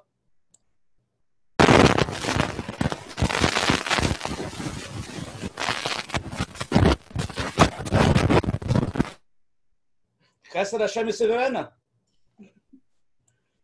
Try one more time. We can go ahead and call him. That's unmute. Okay. Unmute it. Let's try one more time. Don't hear you. Okay. Rabbi Cohen, sign out and sign back in. We'll go to the next question for Moshe Leib. Sign out and sign back in. Maybe that'll work. If not, we'll uh we'll we'll call you in. Okay, you ready for the next question? Till we get uh, Rabbi Cohen up and running. Ready? Okay, Dina. Dina, are you there? Uh, yes. No. I, I. My question was more for Rabbi Cohn. Okay. Wait a minute. I'll, I'll answer for him. I think I know the answer. Rabbi Cohen can hear you, but I think he has to call him. Let's let's call him. Okay. Let's call him. Just don't call this number. Just one second. While we're getting while we're getting this going, uh, okay, never mind. Go. You have a lot of questions. Okay, let's go to the next question, and we'll go back to Dina. Okay. Thank you. Wait a minute. The next question's mine. Rivka, are you on? Yeah. Okay. Is this for Rabbi Cohen also? No, this is for Dr. Miller. Perfect. Let's go. Okay. Hi, Dr. Miller. Thank you very much. Um, I just had a question. You said that you, you know, you follow the CBT, you know, CBT mechanism, maybe CBT School of Therapeutic Practice. Um, I was curious how you address anxiety that may be caused by trauma, spe- specifically complex trauma, because you deal with, you mentioned you deal with veterans, but veterans you're dealing with PTSD. It's, I guess, what you would call acute PTSD. But what do you do if you deal with someone who's dealing, you know, let's say with childhood stuff, you know, anxiety that's not just a straight, clear-cut case, but more there's a lot going on be, underneath that. Yeah, it's a great question, and there's actually a lot um, that we that researchers are talking about and that we talk about in our clinic because um, as much as we would love and we love the simple acute cases right the one trauma person Mhm. you know 10 sessions 12 sessions in and out um, many i don't know most i forget we, we've actually collected some research i don't remember the exact statistics but many many um, I, I want to say a majority but i don't want to go on a limb of our patients have multiple traumas and it's not as simple as you know uh, one PTSD on one specific event. There, so but you would still classify someone who has you know typical symptoms of PTSD, right? They had trauma, even if it's multiple traumas, right? Combat and you know some sort of accidents, and you know they witness a suicide. But if they have the typical symptoms, right? Avoidance, or re-experiencing, hypervigilance, change in mood and cognition, right? It's been it's been for extended period of time, etc. It's not because of other things.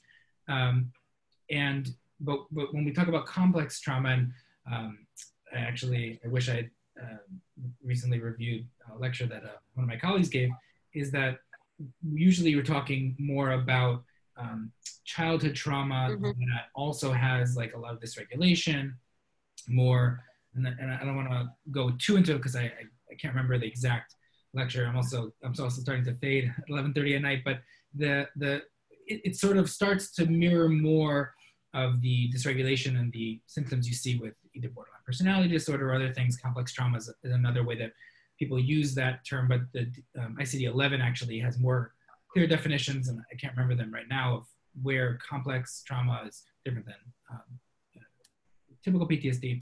The point is though that um, that while it's not my major ex- expertise, we have people on the team. We have a DBT, dialectical behavior therapy team, as part of our team. We do STAIR, which is skills training, affective interpersonal regulation, which is like DBT light, and those really are where those are a lot of the skills that are needed um, for people who um, it's not just PTSD, but it's PTSD plus issues interpersonally that are above and beyond PTSD, that are maybe childhood traumas, um, etc. Um, and so it, it is an important diagnostic um, clarification and also treatment. Like, what does the person need now? Um, are they able to regulate themselves well enough to increase the stress? Right? You don't do physical therapy on someone's knee if they're 95 years old in in a nursing home and they're, they're in a wheelchair anyways, right? You're not going to put them through that, right? So like if someone isn't isn't ready or capable, or even if they have other illnesses, right? You know, be 95. Right? If someone even a healthy person, but you're not going to do physical therapy if they're if they're had a heart attack and they can't stress their body, let's say, right? Mhm. So, so that's where you know um, DBT skills and all that goes with that mindfulness and um, interpersonal um, skills and um, whatever the other modules are. I'm losing them right now, but the or distress tolerance and uh, Emotion regulation. emotion regulation thank you Th- right those are so important because a person is not ready or capable or, re- or able to engage yet in an evidence-based treatment exposure-based or even cbt even cognitive-based written exposure because it would be overwhelming the person might become suicidal either or they are currently suicidal right now they need sta- stabilization right so um, the the the only mis- I think the big misnomer is that some people think everybody needs those skills before doing an evidence-based therapy, and that's not the case. It's but in the case where someone has complex trauma, they're cutting and they're suicidal and they they're extremely dysregulated. Yes, those would be the that would be how we would um, work with them, and then we would do. And there are people who are joining prolonged exposure and dialectical behavior therapy. There's a lot of research going on right now, clinical trials and big centers like really pumping out that data of how to join the two. So it's um, people are working on it very very hard, and we've got it um, kind of coming coming out right now. So Rabbi can you hear us? I hear you. Oh, my level just went down like whoa. Okay. okay, let's go to the other question. Let's go back to Dina. Dina, you there? Was Dina? Mute that one. Dina, Yes, hi. Thank you so much. my pleasure. Okay, first of all, thank you so much for this program every week. Um, my question is, Rabbi Cohn mentioned uh, earlier that Chaser Mishpa Ashira, it's where uh, you're okay regardless of the outcome, whether it's Chaser Mishpa is the highest level, and most people like don't achieve this level. But to me, like, is this not the only level of bitachon that could banish anxiety? Anxiety through bitachon that could really only be achieved. That could really only be achieved when you let go of your desires, understand that whatever Hashem does, whether is it it's something that I interpret as chesed or perhaps something I would interpret as a patch, um, is really all for the best. So, but if that's the highest level, and it really is the highest level, I, understand that. You know, I'm not nearly up to that level of chesed mispar shira. Uh, how could I, as an average person, achieve serenity through bitachon, like on a lower level than chesed chesed Yeah. shira? Ex- excellent question. The Chovos Halevovos, when he lists some of the prerequisites for bitochen, one of the things that he lists very interestingly is that if things don't work out, I accept it because I know Hashem's chesed. Now, the question could be asked, what do you mean if things don't work out? The bitochen that you're talking about is that they will work out. So there's a very interesting, I think it's a profound concept here, and that's as follows. And I, I, I, I, indicated this in the introduction, but of course it has to become clearer with a question. The trust is not that Hashem will help me. The trust is in Hashem's chesed. If I truly trust Hashem's chesed, built into that is the idea that if it doesn't work out, I also accept it as chesed. So even though I may not be thrilled with that as on the highest level, but I do recognize that everything is chesed. And if this doesn't work out, if I didn't muster enough bitochen, or if Hashem has some other reason why it shouldn't work out, even though for sure it's going to work out, and I'm sure that it's going to work out. But part of the trust in the chesed Hashem is a, a, a, a footnote that even if it doesn't, I recognize that it's chesed. And with that little corollary, with that little footnote, I think that therefore we can also have the menuchas hanefesh and fight off the anxiety, even though I'm not on the highest level where it makes absolutely no difference to me, because I have so focused on Hashem's chesed that even the disappointment can be perceived as chesed, and therefore it will mitigate of the anxiety before the fact when I'm relying that it's not going to happen, but even the possibility that it will will be something that I could tolerate. It's a little complicated, but I think that that should answer your question. It's a beautiful answer. I have uh, like two, two questions I want to ask. They're really similar. So can I read both questions? Anybody jump in after the question? I'll read the first one, then I'll read the second one. My son was recently diagnosed with a chronic disease. I'm pretending to be strong, but I'm really, really scared and trying to deal with it. My spouse is totally checked out and wrapped up in fear of what might be. How can I get through it? How can we get through it together? That's question one. Question two I'm currently dealing with a health issue in the family, and it's very hard to maintain a sense of calmness going from one doctor to another and being an unknown constantly for anxiety and stress. What can I do to relax? Is this an indicator that I do not rely on Hashem? Who wants to take that first? Have I Cohn. Okay. Uh, I, I mean, look, it's unfortunately on a really personal, you know, hard. No, no, unfortunately, this is uh, it's personal, but unfortunately, it's all too common today. People that are in such a situation, especially with what we have been going through the last number of months, and I, you know, I can only say that um, one has to be constantly working on the bitochen. I did leave out one level of bitochen, which is a little bit in between uh, two of the levels, and that's the the son of the Rambam, the Avram ben Rambam calls it bikush. That's the bitochen or the reliance or the hope added to it the sense of beseeching Hashem. Tefillah has amazing qualities. It brings results, and it also gives us a person such a sense of relaxation. I mean, because I poured out my heart to Hashem.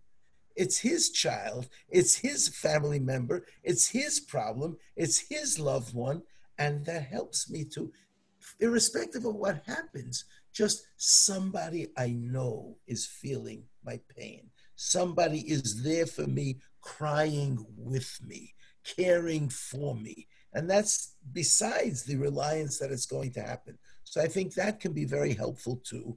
And then, of course, a person has to constantly work on bitochen. And if one cannot work on this trust because the medical profession may have scared us so much about the severity of the illness that I, I'm too overwhelmed, but I can certainly work on the level of trust called hope. And I would like to share with you that the um, the it's he's called Rabbi Avram uh, Ben uh, uh, Ben Ramoch. It's he lived in the Kufa of the Sfardish Rishonim, and he writes as follows: the posuk in Chofei and Tehillim, Perek Chofei says. Um, uh, that's the first posuk. I've trusted in you. Don't let me be embarrassed. The second posuk says, "Gam kol Also, those who hope to you. And he points out that hope to Hashem is also an assurance that things will happen. So if one cannot muster this trust that it's going to be good, at least don't lose hope. And when we don't lose hope, two things happen. We, we, we, we, we, we, we maintain a certain level of equilibrium because uh, uh, it's not hopeless. No matter what the doctor says, it's not hopeless. We have a situation, it was just written up this week uh, by Rabbi Ginsburg, Chaim Aryeh Zev Ginsburg. They added a name. It was in the Mishpocha this week. And, and uh, Erev Pesach, they told the family they have to pull the plug.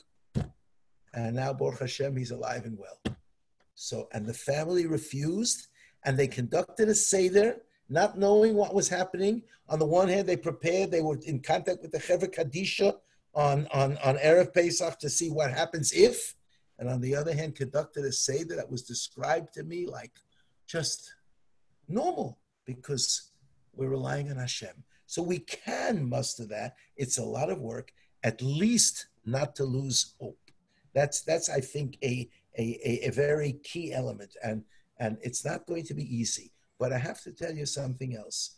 Um, uh, it, it's very important to maintain that bitochen.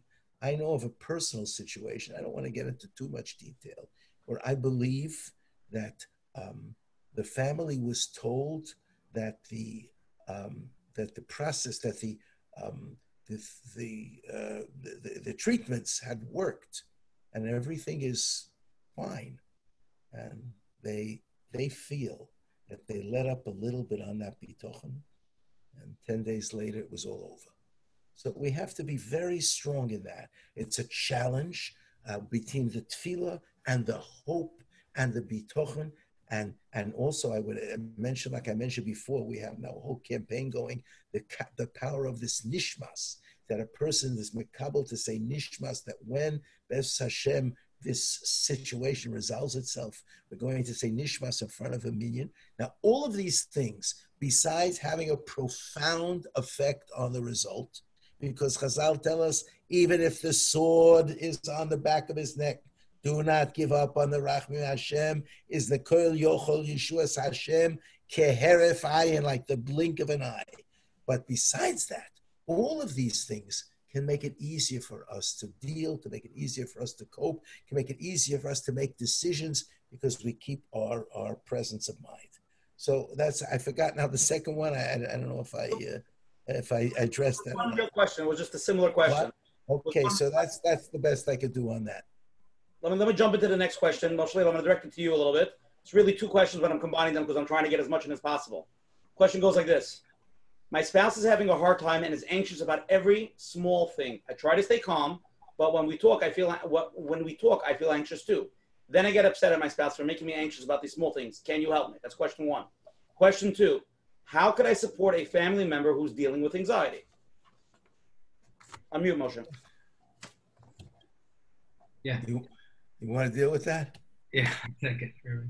Um, yeah. So, so this is this is a uh, like such a struggle because a lot of times the people in our a lot of times people can live with their own anxiety or even are, are just you know they'd rather live with it than you know, go into therapy and, and the stigma and, and you know, in, what if they tell me I shouldn't do medication? I don't want to do it. And how am I going to find someone and afford it? Right. So for whatever reason, a lot of times people live with anxiety for years. Maybe they don't even recognize that other people don't have this uh, type of way of thinking.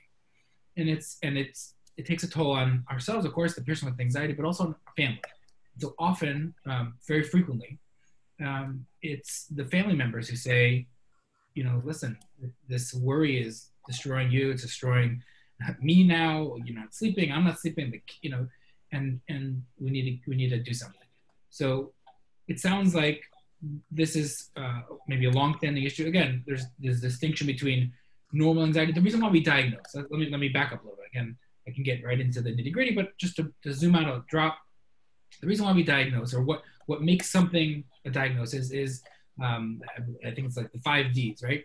It's deviant, right? Different than other people, right? So if you're anxious during coronavirus, maybe you should be, and maybe if you're someone coughs on you, maybe like like there's there's levels of anxiety that everyone might have depending on a situation, right?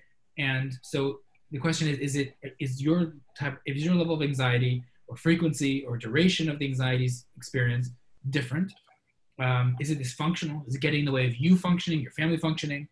Um, is there danger, right? Maybe you're suicidal or maybe you're doing, right? I, I was doing a driving exposure with someone once and a car came like within two lanes of us and he turned the wheel like, like we were, and he almost crashed because of the anxiety, right? So if you're doing dangerous things, right? Actually dangerous, right? That's, that's another reason why we diagnose distress, obviously, right? Just the fact that you're distressed and dysregulation, right? The, your emotions are dysregulated up, down, all over the place. And so in order for something to be diagnostic, it has to have pieces of, most of the time has pieces of all these things. And those are that's when you want to say, this is something that needs that needs professional help. And let me let me support the person in finding that help and getting that help and not feeling like they're crazy or like this is what we need to do. Like if you had cancer, we'd go to an oncologist, and if you had you know an ingrown toenail, we'd go to a podiatrist. Um, and, and if you're if you're anxious all the time, like let's go do the work to help you and our family and everyone be able to live with in a way that is not it's not about getting rid of the bad feelings, right? It's not about getting rid of it's not about it's not about feeling better, right? It's about feeling better. Right? As we say in ACT, it's about getting better at feeling, relating to the feelings and to our thoughts and to our cycles of anxiety in a way that's functional. That lets us live based on our values. Right? if, you're, if you're trying to drive drive your bus down the road towards a life worth living, right?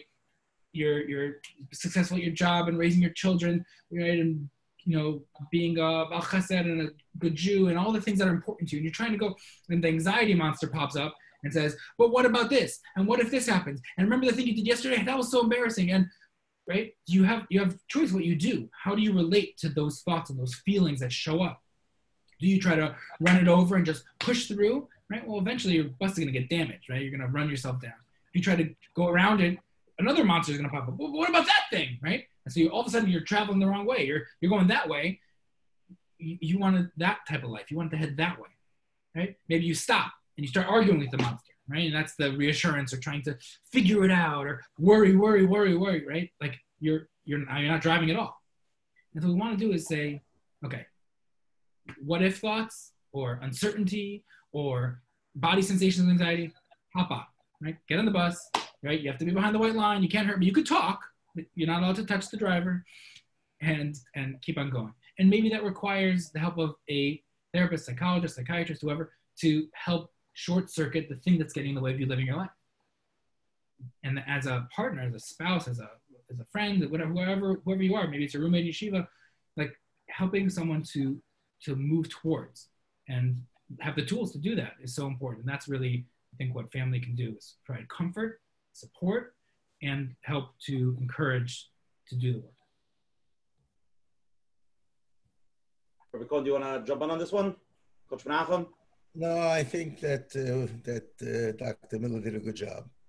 Okay, let, let's cover two more and then we're going to go to closing, okay? Well, There's a lot more questions. I don't want to I know Moshe goes to sleep usually uh, nine o'clock, so I know this is hard. I'm a pumpkin already. I've been a pumpkin. Pumpkin already. Just stay until tomorrow. Okay, here we go. I'm always worried what people are thinking about me. That's why I hate going. I mean, any place where there are other people. Do you have any suggestions? Oy, oy, oy, oy, oy. Dr. Miller, how about you? Yeah, I mean, again, without diagnosing, this is not therapy, and I probably should have said that from the beginning. This is not meant to be therapy. This is meant to be informational. I'm not representing the VA or anyone. Just my thoughts as a as an individual sitting here. Um, I mean, it sounds like if it's if it's to the level of of dysfunction and dysregulation, it sounds like some social anxiety, which is one of the most treatable treatable things. Um, and I had a supervisor once said, if, if I had to pick a diagnosis for one of my kids, if they had to had to have a disorder, I pick anxiety because it's so treatable, right? You can learn how to live with your your body giving you that flush of adrenaline and the thoughts. What are they thinking of me? Through behavioral and cognitive work. And so the main the main thing is exposure, working on getting comfortable being uncomfortable, getting comfortable with embarrassment, because it's really avoidance of embarrassment. What if people see if I mess up, if I embarrass myself, if I say something foolish and everyone looks at me and everyone knows and everyone's thinking and then I'm rejected and right, it's this whole it's this whole scenario. So you might do some imaginal exposure that you walk you know you walk in and you say something silly in front of everyone and you get so embarrassed, right? And so you, you might do that. You might record it and listen to it. You might write it. You might all these things. I ran a social anxiety group where we went out into the world and did embarrassing things, right? Because that's one of the main ways you can get over this is by with encouragement right? The group members could encourage each other right? People walking around the mall dropping change in front of you know 10 20 people and like oh scrambling around and picking it up on purpose right? Or asking walking up to people and asking them for directions. Um, walking into the pizza store and asking for a hamburger right? Um, it sounds like Navarric, right? Like you know but doing the things that make you uncomfortable that you're you, you see if i did that i would just melt. I would die. I'd fall apart. I'd i'd, I'd just become a puddle. I could never do that. And but building up to that sure you can. And you recognize oh i can have that burning sensation of embarrassment and then nothing happens right? And that's how you un you can't really unlearn. You can learn on top of old learning as Michelle Craske would say with inhibitory learning right? And you can habituate to things um, but you can have new learning. Oh when I get embarrassed, when someone notices that I'm anxious, when like the world doesn't end. And maybe I find little ways to lean into that on a day-to-day basis and I find opportunities. And if I see like, oh, I put my mask on backwards or inside out, maybe I should leave it for an extra five minutes. Like when I feel the feelings, my mind tells me all the things, and then after five or ten minutes, all of a sudden, like, no no one cares. Like no one's noticing. And if someone says, oh, your mask backwards, like, then what? What happened, right? But I leaned into it. I approached. I jumped into it. The mm. thing that that scared me, the social situation, I jumped into them, and that's that's the type of thing that you might learn to do again under the guidance of a therapist. If that's what it is, it could be agoraphobia, it could be PTSD. If you were attacked in a crowd, like there's a lot of things that are going on. So I'm not making armchair diagnoses, but again, just to get a sense of how you might move towards a life that's worth living. I'd like just to add one thing that a person also has to have a sense of their own personal greatness. We were created in the image of Hashem. Hashem has this great love for Klal Yisrael, and I'm a member of Klal Yisrael, and I have such godly qualities in me. So the fact that I'm concerned about these things, and I, I really agree with what Dr. Miller said, but we also have to have a greater sense of my own validity, my own greatness, and that can go a long way to make me you know, like it almost becomes less and less relevant because of how choshev I realize I am myself. And that's something that the person I think has to work on. And the people that surround that person should also work to give that person that sense of believing in himself or herself. Okay, let's jump into one more question. It's actually on this topic. It's a little bit different, but similar. And we have one more live question. One more live question. Sorry, Rabbi Cohen. Keeps on going. How do we motivate and instill our values to our teenagers that, that they do not feel connected or even sometimes are angry at the way the frum community are treating them and they sometimes can feel social anxiety in frum community settings Oi. I thought we were supposed to end at 11.30. okay. So, that would be the clock. 12.30. Go ahead. What? Move the clock. Okay. Anyway, so I, I, would like to say something very painful and very um, uh, and and very unpopular. But uh, we have two options as a parent: either to lie to our children or to admit to the truth. Uh, we could lie and say, "Oh no, all the frum people are acting properly. Everything is 100% the way it should be." You know, that's a lie. And uh, if we lie to our children, we have destroyed the relationship. Because once you lie, there's no trust. And if there's no trust in a relationship, we talk about trust in Hashem, trust in human beings too. If I can't trust you, I can't relate to you, I can't have anything to do with you, you can't have any influence on me. So, number one, we, we do have to admit to the problem to our children. Number two, when we admit to the problem to our children, we validate them, we make them feel that they're, they're not stupid, they're not wrong, they're not bad, they, they picked up on something that's real. Now we have to explain it to them. We have to explain to them that everybody is human. And just because a person uh, is religiously observant on one level doesn't necessarily mean that they're consistent in everything that they do. And that's the test in life. And we have to look at ourselves and look at these shortcomings and rise above it. So this is, I think, one way that we have to we have to approach this.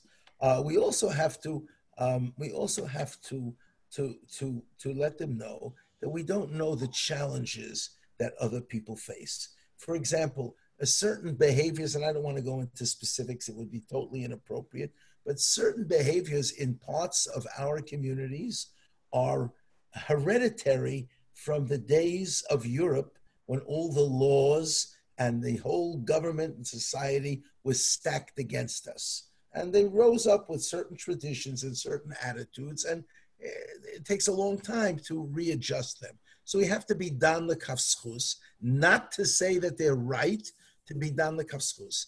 And I'm fond of saying, just as a parent should be aware, um, there, the, the, the biggest excuse that used to be for a person to go off the derech was when they saw the, the, the suffering of the righteous. That was the traditional ex- excuse.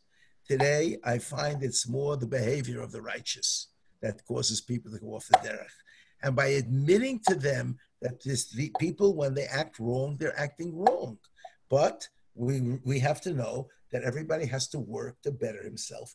They should know that the, if one follows the Torah's directives in its halachas, in its mitzvahs, in its midos, then those things will not happen. And when they are happening, it's a shortcoming in people not following the Torah as it should be, not studying Musar, not learning halacha, not, not spending enough focus and time and effort and energy. And I think in that perspective, it could, could uh, do some damage control in terms of not having such a massive effect on the Yiddishkeit. And by the way, if the parents are acting with their children in the proper way, that says a lot more. Sometimes, as parents, we don't always act with them 100%. And then, if the tightness of inappropriate religious people's actions or inappropriate actions of religious people is on the parents, that's the worst thing. Children are very good at smelling out hypocrisy, the best at the parents. Oh, yeah. natural, it's a natural uh, push. Okay, let's go to one more live question and then we're going to go to closing, okay? One last question. You're on. Okay. Hello. Hi. Emma. Hi. Okay. Um, I want to focus on the type of anxiety where it's just a situational thing. Um, you'll know in your head, like we had mentioned, that you you know everything is Hashem, and you know you know Hashem's taking care of you. But at that moment, I mean, any parent can relate. When you're running out the door, you're late for work, your kids are late for school, and one kid is missing his shoe. That that anxiety that is is through the roof, and you no matter what you do, you can't find that shoe. How would you suggest bridging that gap? Because I, I sit there and I talk to myself and Hashem, I know this is all from you. I know I can get through this. But how do you really bridge that that what your thoughts are into your emotions when you are skyrocket like going through the roof? I, I, I don't know. You have any aces for that? I have only one ace, but go ahead. You go first. I'll go very quickly. But I mean, it sounds like you're describing incredible stress. And, and I think it's really important to know that we live very difficult lives. We ask a lot from ourselves, right?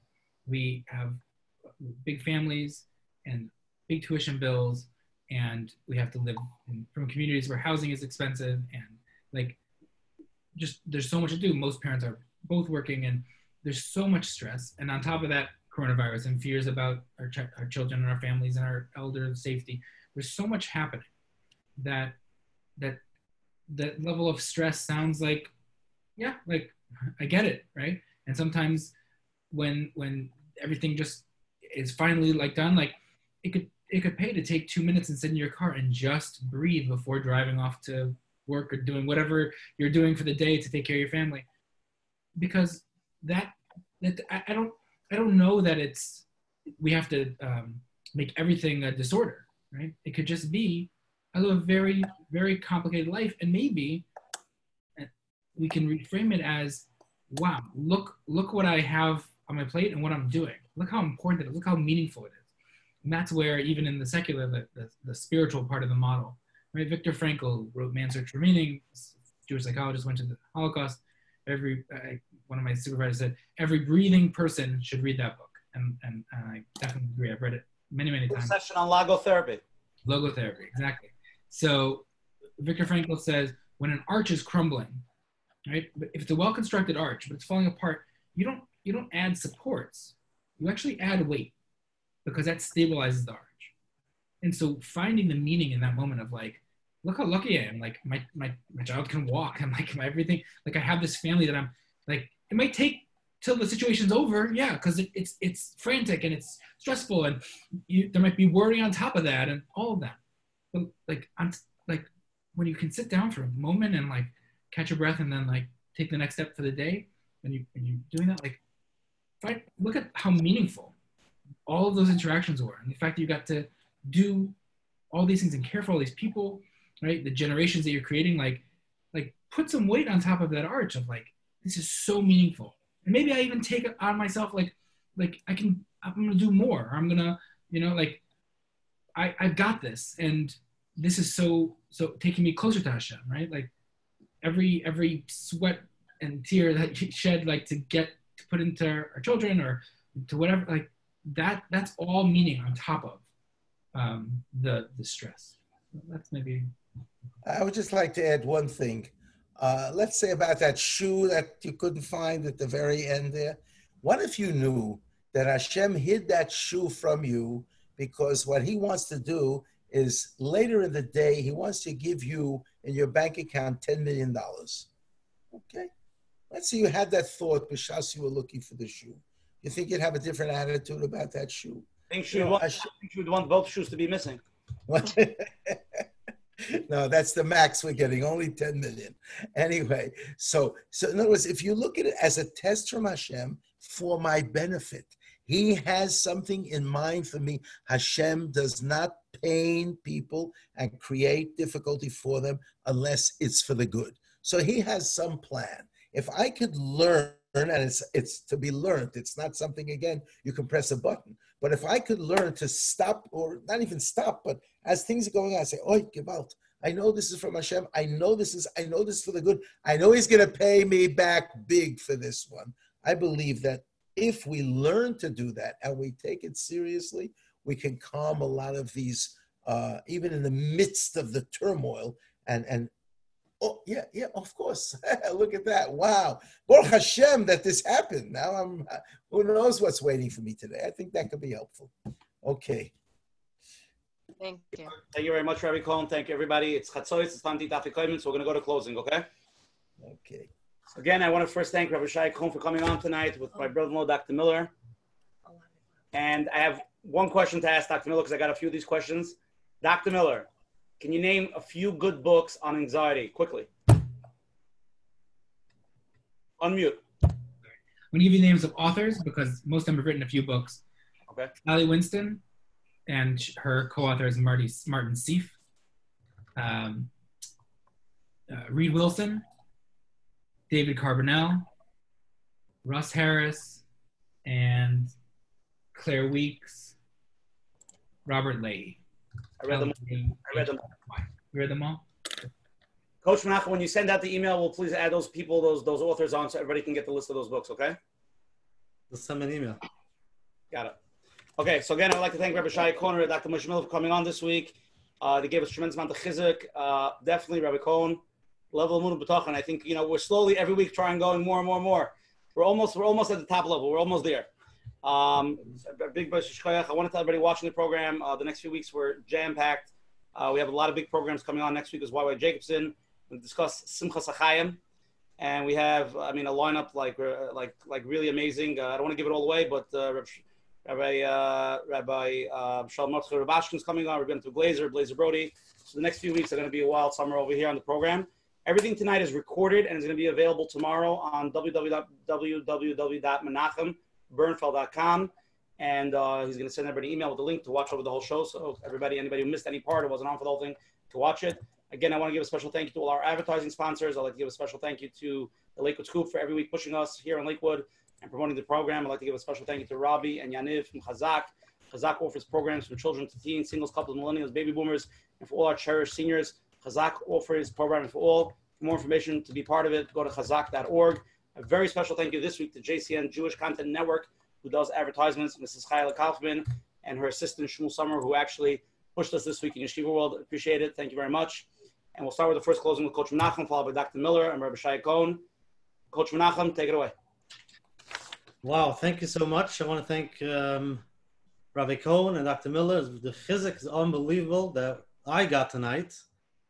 And um, I want to tell everybody out there, first of all, uh, Baruch Hashem should help all of us with every level of anxiety. We should be able to connect the logic to the emotion, like we heard. It should be settled settle in. So while we're in the Nisayon, we should be able to feel a little bit of that Hashem is controlling and we're connected. And um, just one thing I want to add. Why is it that only those who have a disorder um, could go to those groups like uh, Dr. Miller runs, and then they have to go out there and do these exercises that uh, get them to go to the next level? I believe that every person out there should be in such a group or they should have their own um, challenges. Go do something that you're not used to. Get out of your comfort zone. And in the beginning, the first time you do it, you might think that, like Dr. Miller said, you might find yourself like a puddle. But you'll be surprised. Everything will be regular. You'll go on and you go on to the next thing. And I'm talking to myself, you know, these challenges come up. We're scared. We're not sure. We actually do it. it usually it works. And if it doesn't work the first time, try it again. And this is how we grow. We get out of a comfort zone. Now, again, I'm talking as as a coach. Now, sometimes we do need therapy and therapy, medication, whatever it is. But as a coach, we should get out there, get out of the comfort zone, and start growing. Hashem should help us, uh, all of us, and we should get the chizik that we need. And thank you again, Rabbi Cohen and Dr. Miller and Ushi for running this program. Thank you. Thank you very much, Coach Menachem. Beautiful closing. Dr. Miller. Okay, yeah, I, I completely agree, uh, Malcolm, that th- these tools are not just for disorder, right? We can there's there's positive psychology, there's acceptance commitment therapy. There's a lot of the books I named are are are really to help um, everybody, right? The Happiness Trap by Russ Harris. Like there's a lot of really great tools and ways to take this attitude towards thoughts, right? To defuse from our thoughts and to notice them and go towards our values that are helpful for everybody, for sure. Um, so I, I, hope tonight that we were able to, to, understand a little bit more about what anxiety is from that biopsychosocial model, right? The, what makes up um, the experience of anxiety. That in some ways the process is a little bit clearer, even the idea that there is a process, that there's one thing that happens, then another, then I respond, and then that does something, right? Just to kind of get a glimpse into it's not this mysterious process, you know, like hidden thing, and I have to dig deep into my psyche, right?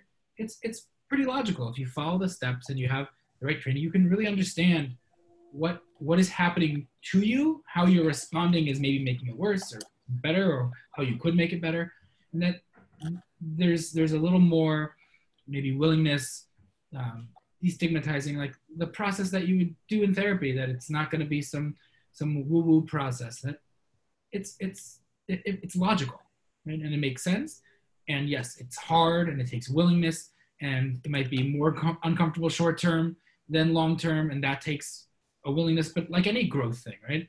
We talked about exercise before. Like, you know, I ran eight miles this morning. I didn't start running eight miles, right? I started with jogging down the block and then walking, and then jogging another block because it was hard and it hurt. And it, I had to get back out there each time. And that's the way, that's the way we grow in anything. And so, whether it's CBT, whether it's other adjacent therapies, whatever it is that you need for what's going on for you. Um, hopefully, this also helped people know what to do and uh, where to go and do it. And um, thank you for everyone who's here, and thank you, Usher, for shepherding me to get here. It took a little little arm push your anxiety buttons, you know, to get you on. You pushed all the buttons. Uh, thank you for for encouraging.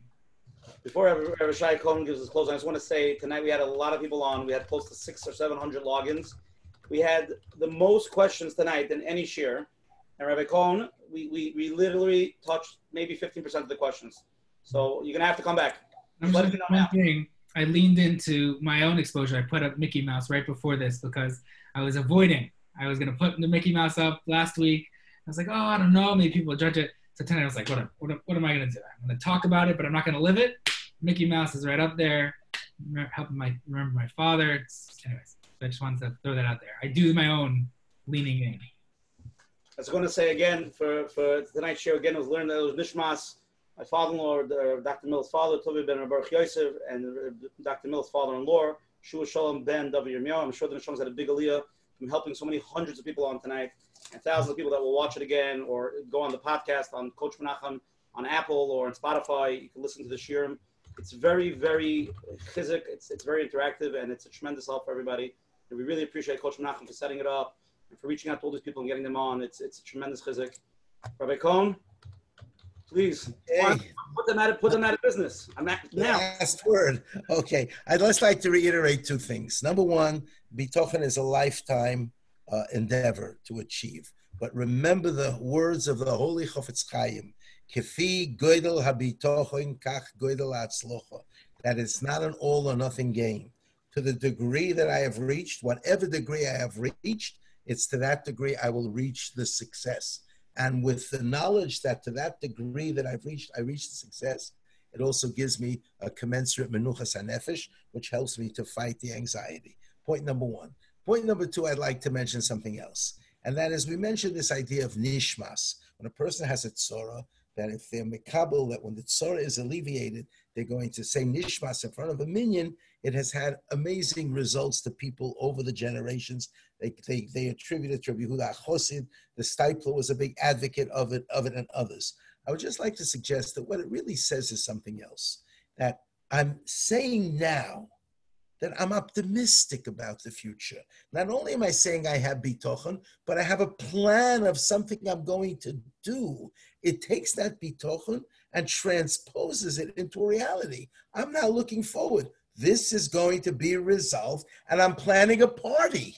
I'm planning the menu. I'm planning the in- invitation list. It's a whole different story, and it gives me something to look forward and something that tangibilizes this bitochen that I have. And I would like to suggest, if you're interested in more information about it, there's a, a website that we set up. It's it's it's called saynishmas.com. Saynishmas.com, and it's a campaign to get people to uh, sign up to say nishmas. There's no money involved or anything, so that when this sorrow that we have now is over, that people all over will be saying that it gives them hope now, it gives them strength now, and it's certainly a big excuse that we should be saved from so many of our sorrows. Thank you very much for this wonderful opportunity, and Hashem should help you. You should be able to continue your wonderful work with a deep appreciation to everyone involved. And it's always a pleasure, Dr. Miller. Although I'm not used to calling you Dr. Miller, but I so know. be- I've been called doctor way too much tonight. It's no shit. okay. All right, call to good night. Good night, everybody. Everybody. Everybody next Thank week. you. Well, Jacobson next week. Call to you. well. Thank you.